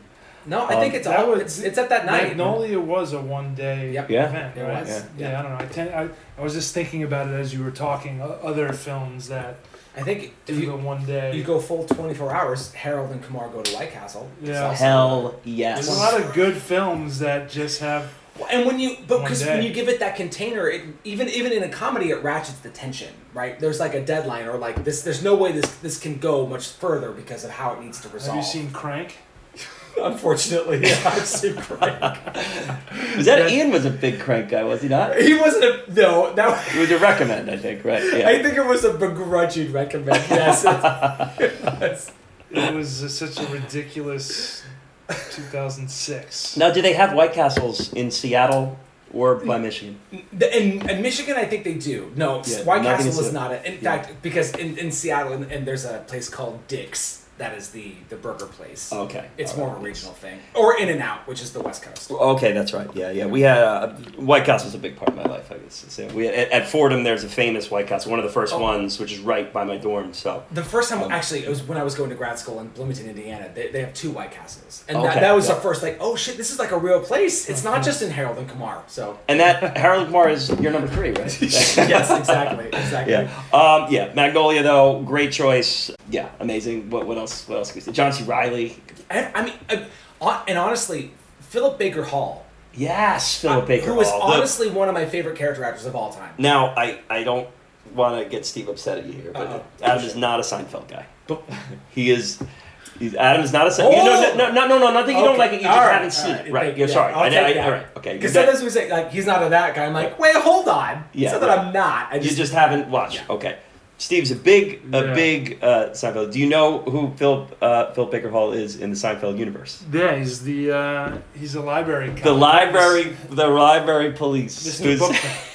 He's Mr. tracking down Bookman. Jerry because he had an overdue book from like 30 years and, I, earlier. and I, I'm such a big Philip Baker Hall fan. I, I I've seen that. And he crushes. He Incredible. crushes. because he's great. 'Cause Oh, he's he's, fucking phenomenal. And When in, he in- turns and right. talks. and in Curb Enthusiasm, he is the uh, the drooling dentist. Uh, it, it comes into that. He's in Argo for like Uh, yep. two minutes. Yep.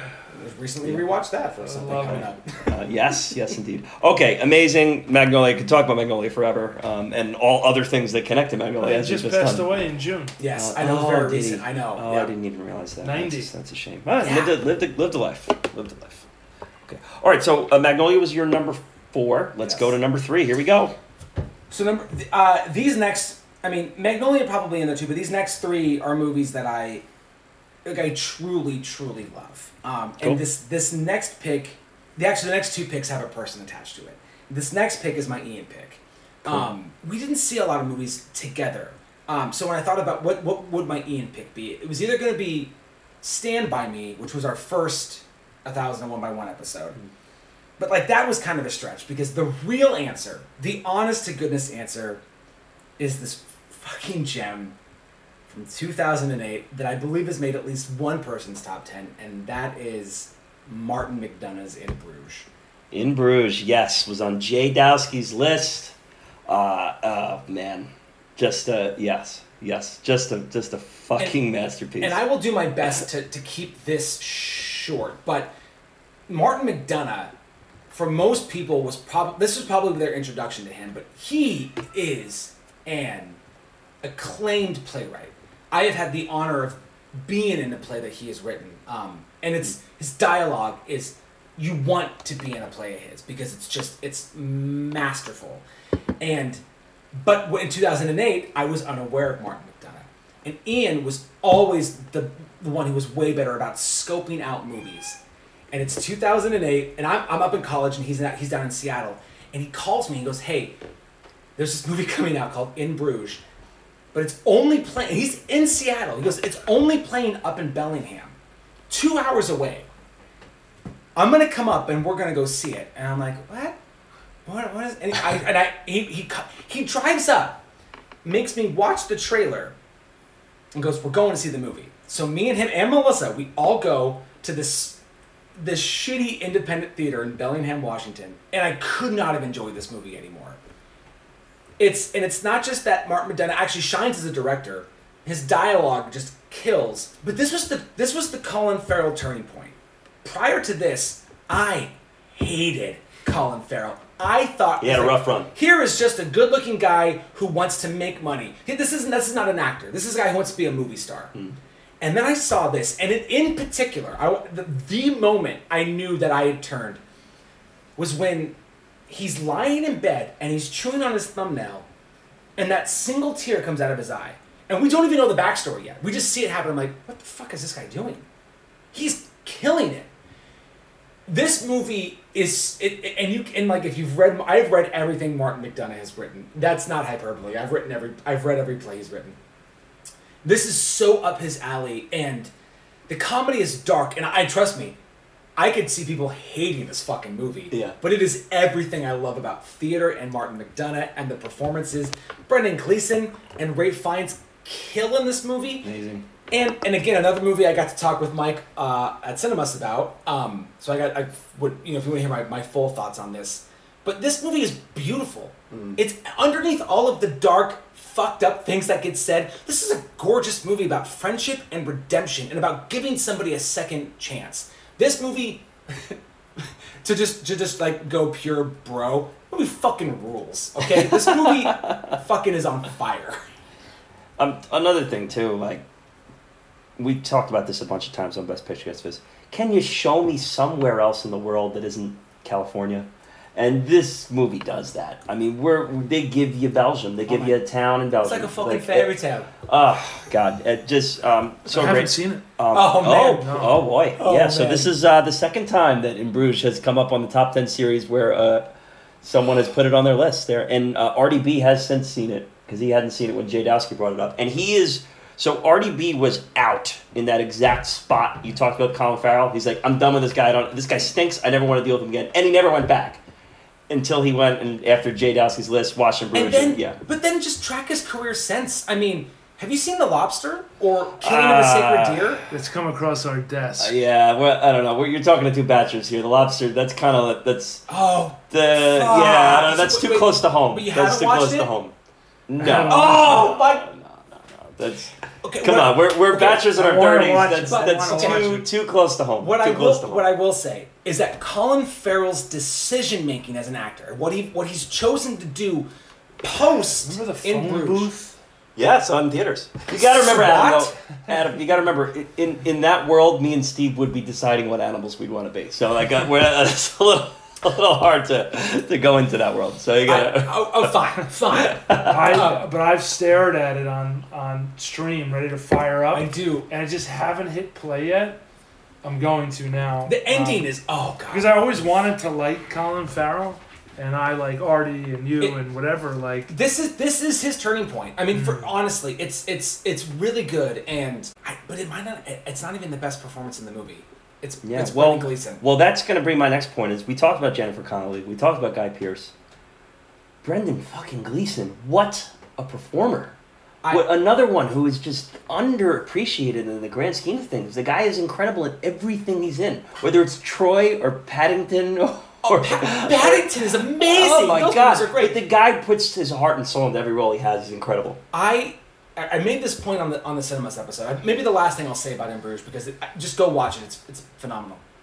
There's a scene where Ralph Fiennes basically comes to do what what Brendan Gleeson couldn't do in the movie, and they have an altercation. And there's this big big clock tower, mm-hmm. and the only way that Brendan Gleeson's going to be able to warn Colin Farrell about what's about to come is if he climbs to the top of this tower, spoiler alert, and jumps off. It's the only way he's going to be able to do it. And there's this beautiful moment where he drops all these coins because a money's right, but but also it, it people are going to clear the area, so he knows he's not going to hurt anybody by what he has to do. And then he, I this fucking detail. He buttons his jacket, and like kind of fixes himself up before he jumps off this fucking high ass clock tower. It's beautiful. It's gorgeous, and like there's this great. Um, it's uh, uh, Carter Burwell score. It's just hmm. it's just phenomenal. This movie is phenomenal. Yeah, it's a must see. It's Yeah. a go out there and must see, and, and a movie that is just not necessarily in the zeitgeist where everyone it's at everyone's fingertips. Like, Lost Best Original Screenplay to Milk for ah. some fucking reason. God. Sorry. It, it always it does always bother me though, and I'm, I, you don't need me to tell you this. You're a big original screenplay buff. How is an original screen? How is a move a, a script about an actual person who lived and did a bunch of things that the movie portrays? How is that an original screenplay? I just don't. uh, It's based on the guy's life. It happened already. That's it infuriates. it, and, it, it, it, it, like to the point where like I've I've literally when I can't go to sleep, I somehow torture myself by thinking more about like, God, that movie was based on a real per like not just this year but other years where I'm like, what the fuck That's are we doing? Anyways, that's not did you see point. three three billboards, Steve? I did. Yeah, same guys, same guys. For That was good. He's got another one coming. yeah, is that this year? Is that gonna? Uh, I think it's this year. The yeah, so Banshees that might be in the next there too. Yep. Um, okay, so that was number three. Yes, Number two, here we go. is a cheat. Okay. It's my cheat because, quite honestly, there's no way there's no way to separate the films I'm going to talk about. This is my Melissa pick. If I could. By the I- way, a, a, a little cheers to Ian too on the Ian Oh. pick there. I forgot they were doing the pick. Cheers to Ian. We miss you, buddy. There we go. so All right, this- the Melissa pick. This is the Melissa pick. Uh, best picture caveat aside, West Side Story would have made the list at some point, but but she won't listen to this. Um, but that's mostly because to like Melissa, I love you, and and this is your pick. These are our movies. This is the Before trilogy. This is Richard Linklater's Before trilogy. I'll allow it. Before Sunrise 95, Before Sunset 2004, Before Midnight 2013. It took me it took us a long time to watch these movies. Um, and not for any real reason. It's just just like you know you have blind spots. You just don't catch a certain movie at a certain time. And I think there was we, there was a moment in our lives, kind of like our, you know we, we knew after our second child that we were not we're gonna have any more kids, and we, our, our family was so, sort of you know fully formed. We knew that. And again, physical media guy that I am, I, I blind bought this trilogy, knowing like just having heard things about it. And so we watched before sunset, or sorry, before sunrise. And these two people just meet on a train going to Vienna. It's Ethan Hawke and Julie Delpy. They have no reason to meet, none whatsoever, except for they both have like a bit of time before they have to get to where they're going. So they're they're walking the streets of Vienna, and over the course of a day, talk about uh, movie. All these movies happen in one day, by the way. Mm. They they have a wonderful night in Vienna where they get to know each other and they kind of have that young love. They're they're both kind of college aged. And at the end of the movie, they make this promise that they're going to meet back there in one year. Well, then nine years pass, and we get Before Sunrise. And Ethan Hawke, who we find out is kind of an intellectual in the movie, he's on a book tour. He's written a book, pretty successful, and she's French, tours through Paris, and she comes to his, his book lecture. So they, they reconvene after nine years. And you find out he's married, has a kid. Life's a bit humdrum, not going so great. She's by herself. And they talk, they walk through the streets of Paris. He ends up back at her her flat. And like she sings a song for him and they kinda hang out. And like the movie ends and you're like, oh fuck. Okay, what's where's this gonna go? Cut to nine years later. And they're married and they have kids of their own. And he's he's since divorced his wife, but he has a son and the movie basically opens with like he's basically they're in Greece. He's sending his son back to his mom, and Ethan Hawke's going through this like fuck. I'm not there enough for. I'm not there for my son. They him and Julie Delpy now have twins, and he's a dad to them. But now he feels bad because he's not there to see his son growing up. And these movies have this thing where it's it's the young love spark of romance. Are we gonna get together? But before midnight, well, if it like it kind of rips your heart out. It, it has the I think I've, I said this on a podcast at some point. It has the most realistic marital fight I've ever seen in my life, where it's like they both have their sides, but they're both being pieces of shit at the same time. And like this movie is entirely dialogue driven. There is no action. There is no plot in this movie. If you're looking to like see somebody like achieve something at the end of this movie, wrong movie. Hmm. But if you want to watch people really hash stuff out and live, these these movies and like Melissa and I are both theater people. We love dialogue driven stuff, and like these are just our movies. Like I, and and they're beautifully shot. The last one's in Greece, and like they filmed the fuck out of Greece. It is. Wow, I mean, and and like when you.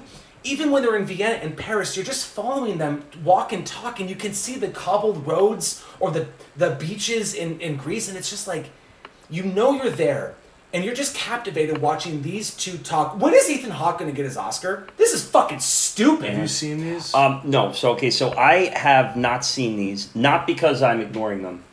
Uh, I know that these are going to be ones that I like, and it's just one of those things, like you just said, that you didn't you didn't see him for any of the reason. It just hasn't Yeah. happened yet. Um, I love Marriage Story.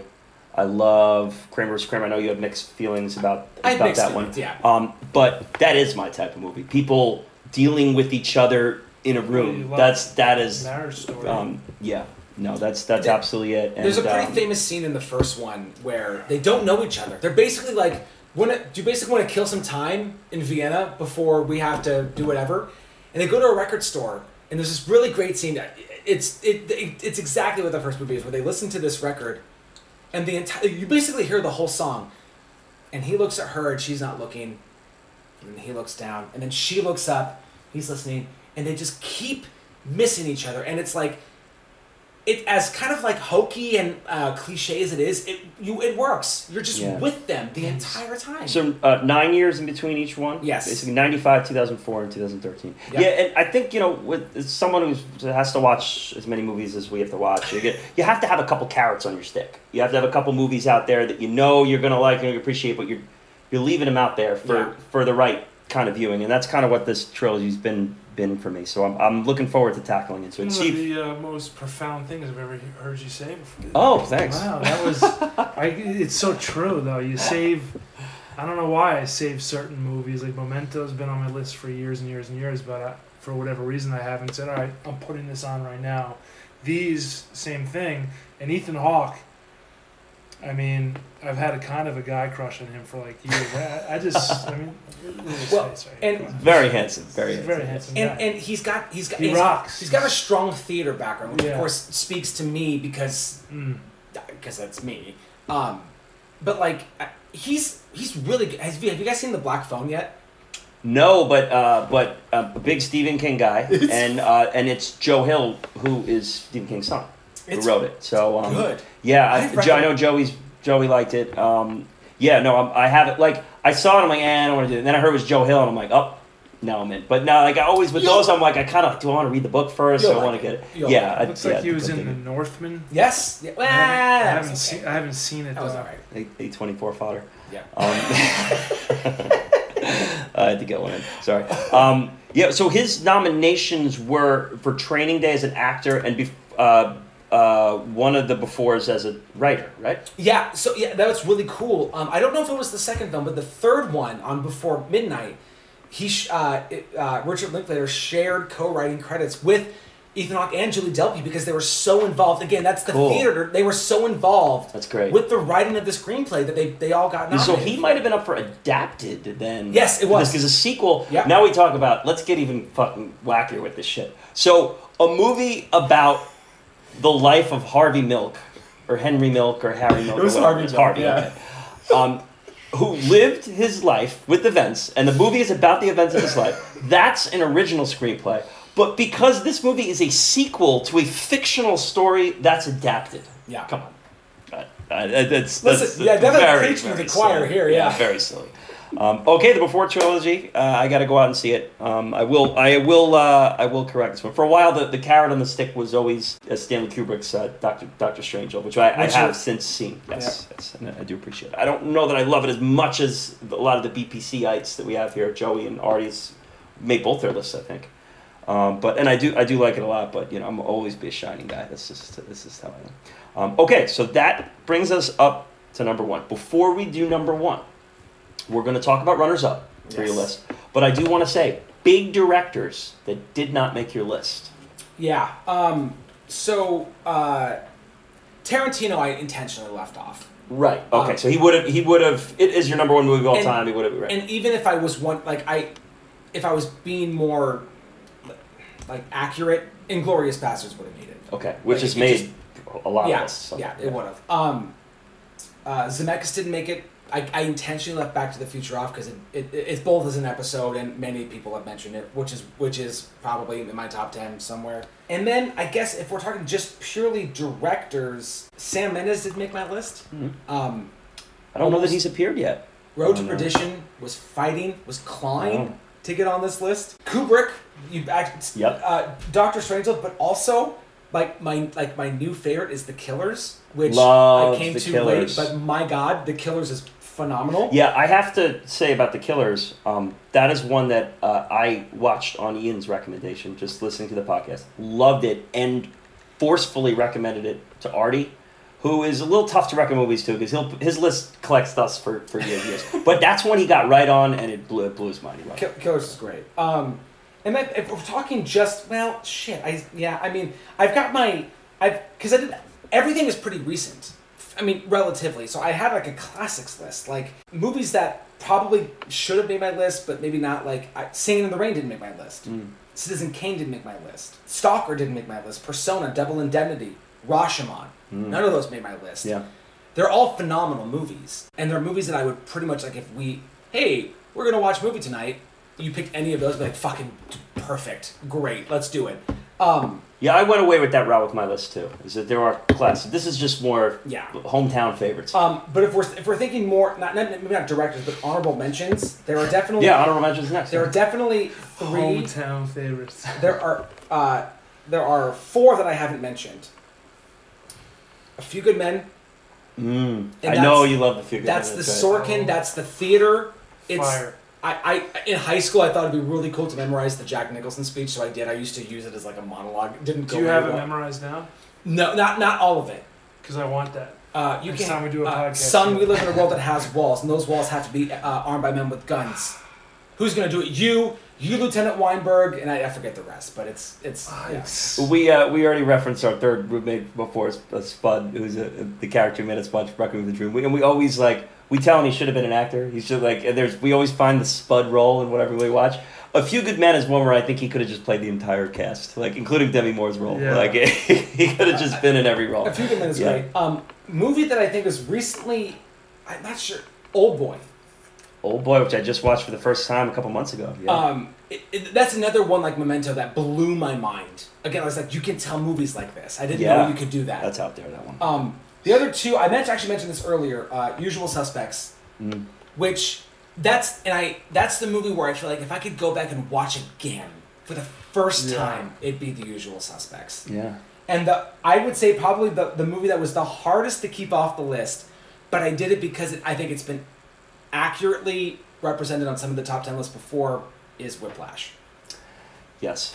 Yeah. Which I- is, you know, I mean, I think is, I, I really think that now, knowing everything we know, 50 to 100 years from now, people are going to look back at Whiplash. I really do believe that. Like, I, I think it is a movie that will just fully stand the test of time. Uh, It's it's so it's incredible. It's one of my top tens of all time. Yeah. And when for I when I tell people like when I when I'm teaching when, when I teach any theater class, and I say that any every play every movie it should be a mystery and but what I mean by that is you should never know what's going to happen next. It's not to be a thriller or a horror movie, but you should never know where the movie's going to go. You should you should be surprised. Mm-hmm. And this movie has like six moments where you're like, what?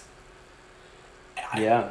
Like you like like I I I'm every time I'm so surprised that that's where they they zig when they zag. Yeah, you know, you wouldn't have expected that to happen. Like the last movie, I really, besides Parasite, because my jaw fell. on the Yeah, that, well, that's a my perfect jaw example did- what you're talking my about. jaw yeah. just fell out at the movie theater, like, like that, you know. But the other one was the one woman director, Nomadland, no. uh, Lost to Nomadland. I wanted uh, Promising Oh, Young Promising Oh! Young Woman, yeah. So Oh! that movie to me is like you just. That said, was my favorite film all- of that year. Me too. I wanted to win because all of a sudden you're riding and then pump, whiplash, Yeah. same thing, pump. Next thing you're going, all right, this is gonna happen now. Womp. So it kept taking you back and forth. Like, whoa. Yeah, and and you know Whiplash too, because I mean you know I'm I'm a coach. I'm a coach teacher. Steve, you're a coach teacher. Adam, you're a, a teacher, but in, in many ways, as an acting teacher, you're kind of a coach too. I mean, Yeah, you're- yeah. yes. There is that. That's one of the reasons why I'm I'm such a strong defender of Million Dollar Baby. It's a movie that uh, people love to kind of just brush away because they don't want to confront it. But it's the story of a coach is that balance between you know how much do you give? How much do you take? What do you put into what you're doing? And what is the cost it's taking on not just you as a coach but as the person that you're coaching? And, and where finding that balance between the two. And whiplash is the dramatic end of each of that. It's like if we're really going to do this let's go full force to the point where oh, love we're running we're running into the to the range of mental and physical abuse. That's Yeah. how how much he's convicted in it.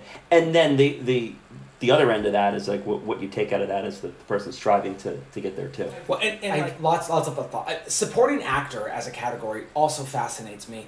But the thing about J.K. Simmons is that we get to see like the reason why that performance stands out is because it's not just it's not just a pure character flip like ooh it's it's Joaquin Phoenix's Joker, but it's not. But it's it's that. On top of the arc, we see him be nice and angry and subtle and Hmm. It's an fucking incredible. It, it it's it's amazing. But it is a supporting performance. Yeah. Yes. Yeah, because it's a, a category fraud is like a the, the conversation is like kind of this circular. It's like a political conversation almost. I I mean, it's Uh, category five with Ethan Hawke in Training Day. Let's be real. That's It his is. movie. It is. It's his story. He's the lead in that. Yeah, he is. In another Uh, uh, world, yeah, that in another not- world, Denzel wins supporting, and Russell Crowe wins lead for Be- Beautiful Mind. The only argument, yeah, I love it. The only argument that that would be on the other side of that is is that the conclusion of the story is Denzel's story. So if I had to if I had to take the other side, of it, I agree with you ultimately. But I could say is like where the destination of the movie goes, it's ultimately Denzel's. The arc lands in Denzel's backyard. And I, like dis- that. I would disagree with that. Okay. By the way, I, well, Okay. Yeah. No. I- That's why we're here. We're here. mean, to, we're Den- here to disagree. Ethan Hawke goes home, and he's Yeah. he's had that all in one day movie. By the way, Yeah. funny we keep Yes. that's great. Another one. I love this. Um, That's our next rankings episode. No, All in I, one I was movies. thinking that before. That's not a horrible idea because there's a lot. yeah, we'll draft. We'll have a draft. That- that- a great draft. Come next winter. I just I do think that like Ethan Hawke's I mean Denzel dies, but Ethan Hawke comes home at the end and is now seeing the shit, and I think it it's again this sounds pretentious. But it's like it's like how Ethan Hawke approaches being a cop after this day. I actually think Yeah. the arc. No, I, I, I agree with you. But, Yeah, it- no, but it's I- a, I would just throw it's in a fun. another No, no. I love Training Day is a great argument movie because of that Yeah, reason. yeah, no, but it, it really is. It's Ethan Hawke's story. It, Ethan Hawke's story. Okay, well, here we go. We're going on another tangent here. All right, number one. Who is the? Or you do, do, do your do your intro. No, I was no, going to ask who's the it. director. Of Please one. do. This is. I think I've struggled with admitting this for a long time because I'm such a Tarantino fan, and I want to just say that Tarantino is my favorite director. I don't think that he is. Pulp Fiction is my favorite movie, Mm-hmm. but I think if we're talking batting average, my favorite director is David Fincher. Wow. And and I'm so glad that we were able to do uh, a Fincher definitive ranking when we did. Yes, great episode by the way. Great, great. Episode. And so many of his movies suck you in. This idea of where where is it going to go? What's going to happen? There are there are too many there are too many options for this. I mean, uh, you could go with the the more acclaimed, which is the Social Network, which I think you could talk about what should have won. I think it should have. Um, I have an affinity for the game. Zodiac is The game. wonderful. I love the game. The game. game. I just watched for the first time last summer. I fucking. I went love around it. for weeks talking about it. Like, like it was a new movie. Have you seen the game? said, have you seen the game? Dude, I You was like, fill up your gas tank. Hey, you! Have you seen the game? It's amazing, and, and I've come and actually and honestly, the Girl with the Dragon Tattoo is also I- I've taken a real big I love that movie. yes. And I don't understand Not why my it got shelved. Because I read the book too, and I Yeah. thought that the way they took it from book to the film, Yeah, I was like, this is perfect. but I I will go with the movie that I picked as my number one on the definitive ranking. It actually got mentioned earlier. It's from Mhm. 1995, and my number one movie is Seven. Hell fucking yes. Hell yes. I'm redoing. Uh, Don't worry about that that's a great Um, pick. Great choice. Also, would have made your list. Yeah, So leave it on your list. Leave it in. We like the connections. The connections I- are good. I hear it. Yeah, but Um, differences are good too. Seven's incredible. Ahead of its time. Uh, completely ahead of its time. One thousand percent should have been up for Best Picture. Yeah. If it came out ten years later, it would have been. Yeah. Brilliant performances across the board. Yep. Brilliant performances, not just from. I'm sorry to jump on the No, no, jump no, on your movie, but not just from Brad Pitt, who's outstanding in it.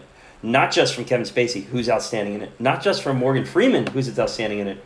Gwyneth Paltrow is it has an a, an Academy worthy performance in this. That in was- small area that she's there. very uh, you know I, I don't i shamelessly plug the, the episode that we did but that was a big talking point we had is she has such a thankless role and somebody else might have botched it but she she invites you and it makes it's not just enough of a twist at the end that you know what's in the box but you've come to appreciate her so much You fall in love with in her. In the few scenes. you fall in love with her. absolutely and the the and you know I, I just I would probably just say just go back and listen to our episode but like the, the all of the details in the movie things that you probably like take for granted I know one thing I mentioned back in the day was like all of the um, pine tree air fresheners in the sloths apartment it's like sloth. Oh my. but like it's like it's so like it, it's a detail that's so vital it's everything is so intentional and that's why honestly what i love about fincher is everything Yeah. is exactitude it's about precision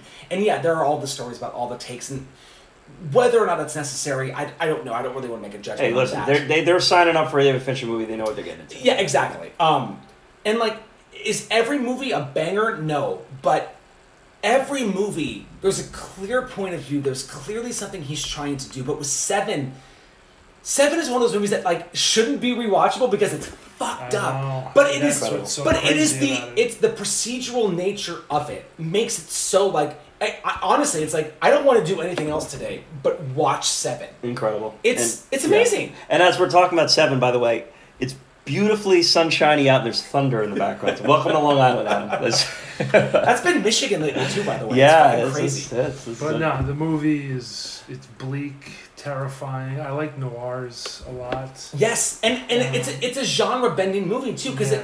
there's so there are so many Dutch angles in the movie that it, it's Yeah. like it's certainly All the um, noir contributing vibes are noir. Yeah, exactly. Oh. You know, like you said, intentional things like the air fresheners and the camera angles and all these things that you take into account that make a perfect film. Know, it's- this movie's hurt by um, that little early '90s wave of killers movies, uh, which uh, you know, True Romancers were great, but but um, Natural Born Killers, uh, Kalifornia, like there was like kind of like a lot of those types Mhm. of movies.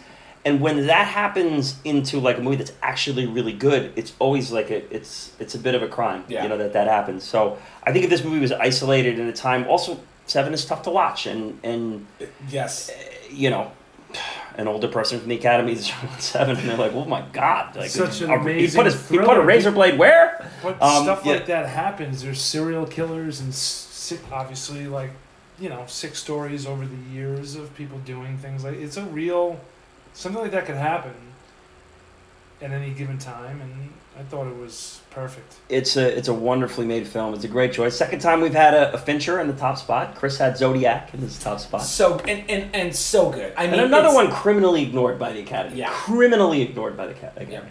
And of course, they they acknowledge fucking Curious Case of Benjamin Button. Which Yeah. I'm not gonna say is a bad movie, but it's like, of course, that's an Academy movie. Yeah. It- yeah. Yeah, I mean, the, these are the things that are tough to defend. You know, as an Oscar guy, this, these are the things that are tough to defend. And Yeah. it's just when a guy's worst movie is the one he gets nominated ten Oscars for. It's like, oh, jeez. Okay, amazing list there, Adam. This is uh, this is uh, crushed it. I, I knew that I was gonna get some, some surprises here. I knew I was gonna get some uh, some tangents that we'd go off on. Good, It's a offbeat perfect. conversation. This was. Uh, this was awesome. Uh, we're we're a day removed from us doing uh, an entire evaluation of the first 45 movies we've covered here at Best Picture Cast. So that one might be a little less friendly. Who knows? You know, Uh, Who we knows? don't know. It That's could, it could be seven. the beauty. know? The the beauty that I was just re-listening to our 30, our our first 30 ranking, and like I'm like, ooh. Oh, we're hot right now. Like we're we're not happy right now. Like we're like there's legit angry arguments going on, and then like gets to the next movie, and like Joey and Artie were like nose to nose arguing with each other. Now they're side to side defending a movie like "fuck you, Grant," "fuck you, Kieran," everybody back off. It's like, oh shit, that turned in a in a in a in a dime, but you get to be a part of it in the mix. Um, Steve, thoughts on Adam's list here? I thought it was tremendous, and I have some stuff to add to my list, um, and just an awesome list. And seven to me is is a great number one. It's It is a great number one. A Yes. In Social Network and all these so many films, you got so much stuff. I know. It's great. I know. I was low on Mank though. I, And then there's I, Mank. I, was too. I was I too. was sad about it. I was like, shit. Like, I Yeah. really wanted. And you're a big Citizen Kane guy yeah. too. I and- love Citizen I, Kane. me too. And the way the way that I was bummed out licorice pizza, and I rewatched a lot of PTA. The night before Mank was released, I made my wife, who's not a who's not a classic film watcher, I go, "We're watching Citizen Kane." yeah. She's like, "Fuck, okay." And then we watched Mank, and we were both like, she she put on her best face, like, that was Oof. that was good. I, I feel no, like it wasn't. like one's up No. here, like to me, and one like Citizen Kane. is Yeah. Well, no, Mank was like waiting in the dentist's office lobby. But, um, The but fake, I, I, the yeah, fake this- drunk. Yeah, well, no, that's a tough. That's a tough nomination. Gary too. Oldman, Yeah, Gary Oldman. thumbs that's- down on that's- him too. that's a Sorry. Um, okay, Adam. Thank you so much for uh, for doing this, getting here, Oh. getting early, driving across the country to do this. Here, Oh. believe it or not, that's the commitment. Going. Let's throw a, a quick amount of plugs out. there. All the all of your plugs will be in the episode description too. Oof. But tell people where they Alright. can find you here. Yes, quick. Rewind 2552. No longer active, but you can still listen to all the episodes if you find it. Below Please freezing, do a lot of fun. Yeah, below freezing, still active. We're still going. Um, we just uh, uh, overboard was our most recent one. I don't know what's next, but we never know what's coming up. That's part of what's fun. Uh, and a thousand and one by one is coming back. Please listen to the We're Back episode with Joey and Brittany. We actually tell you everything we're going to cover next season. I'm really excited about it. Should be a lot of fun. A lot of different genres, years, directors. Very much looking forward to it. Please check it out. Check out their back catalog when it's up to uh, the great Ian Woodington and his all his thoughts and opinions. It's just I could listen to those guys talk about uh, movies for hours. I'm honored to be able to do it with you here today, Adam. And uh, yeah, great stuff. Great stuff across the board. Uh, closing thoughts, Adam. Anything you want to leave the people with?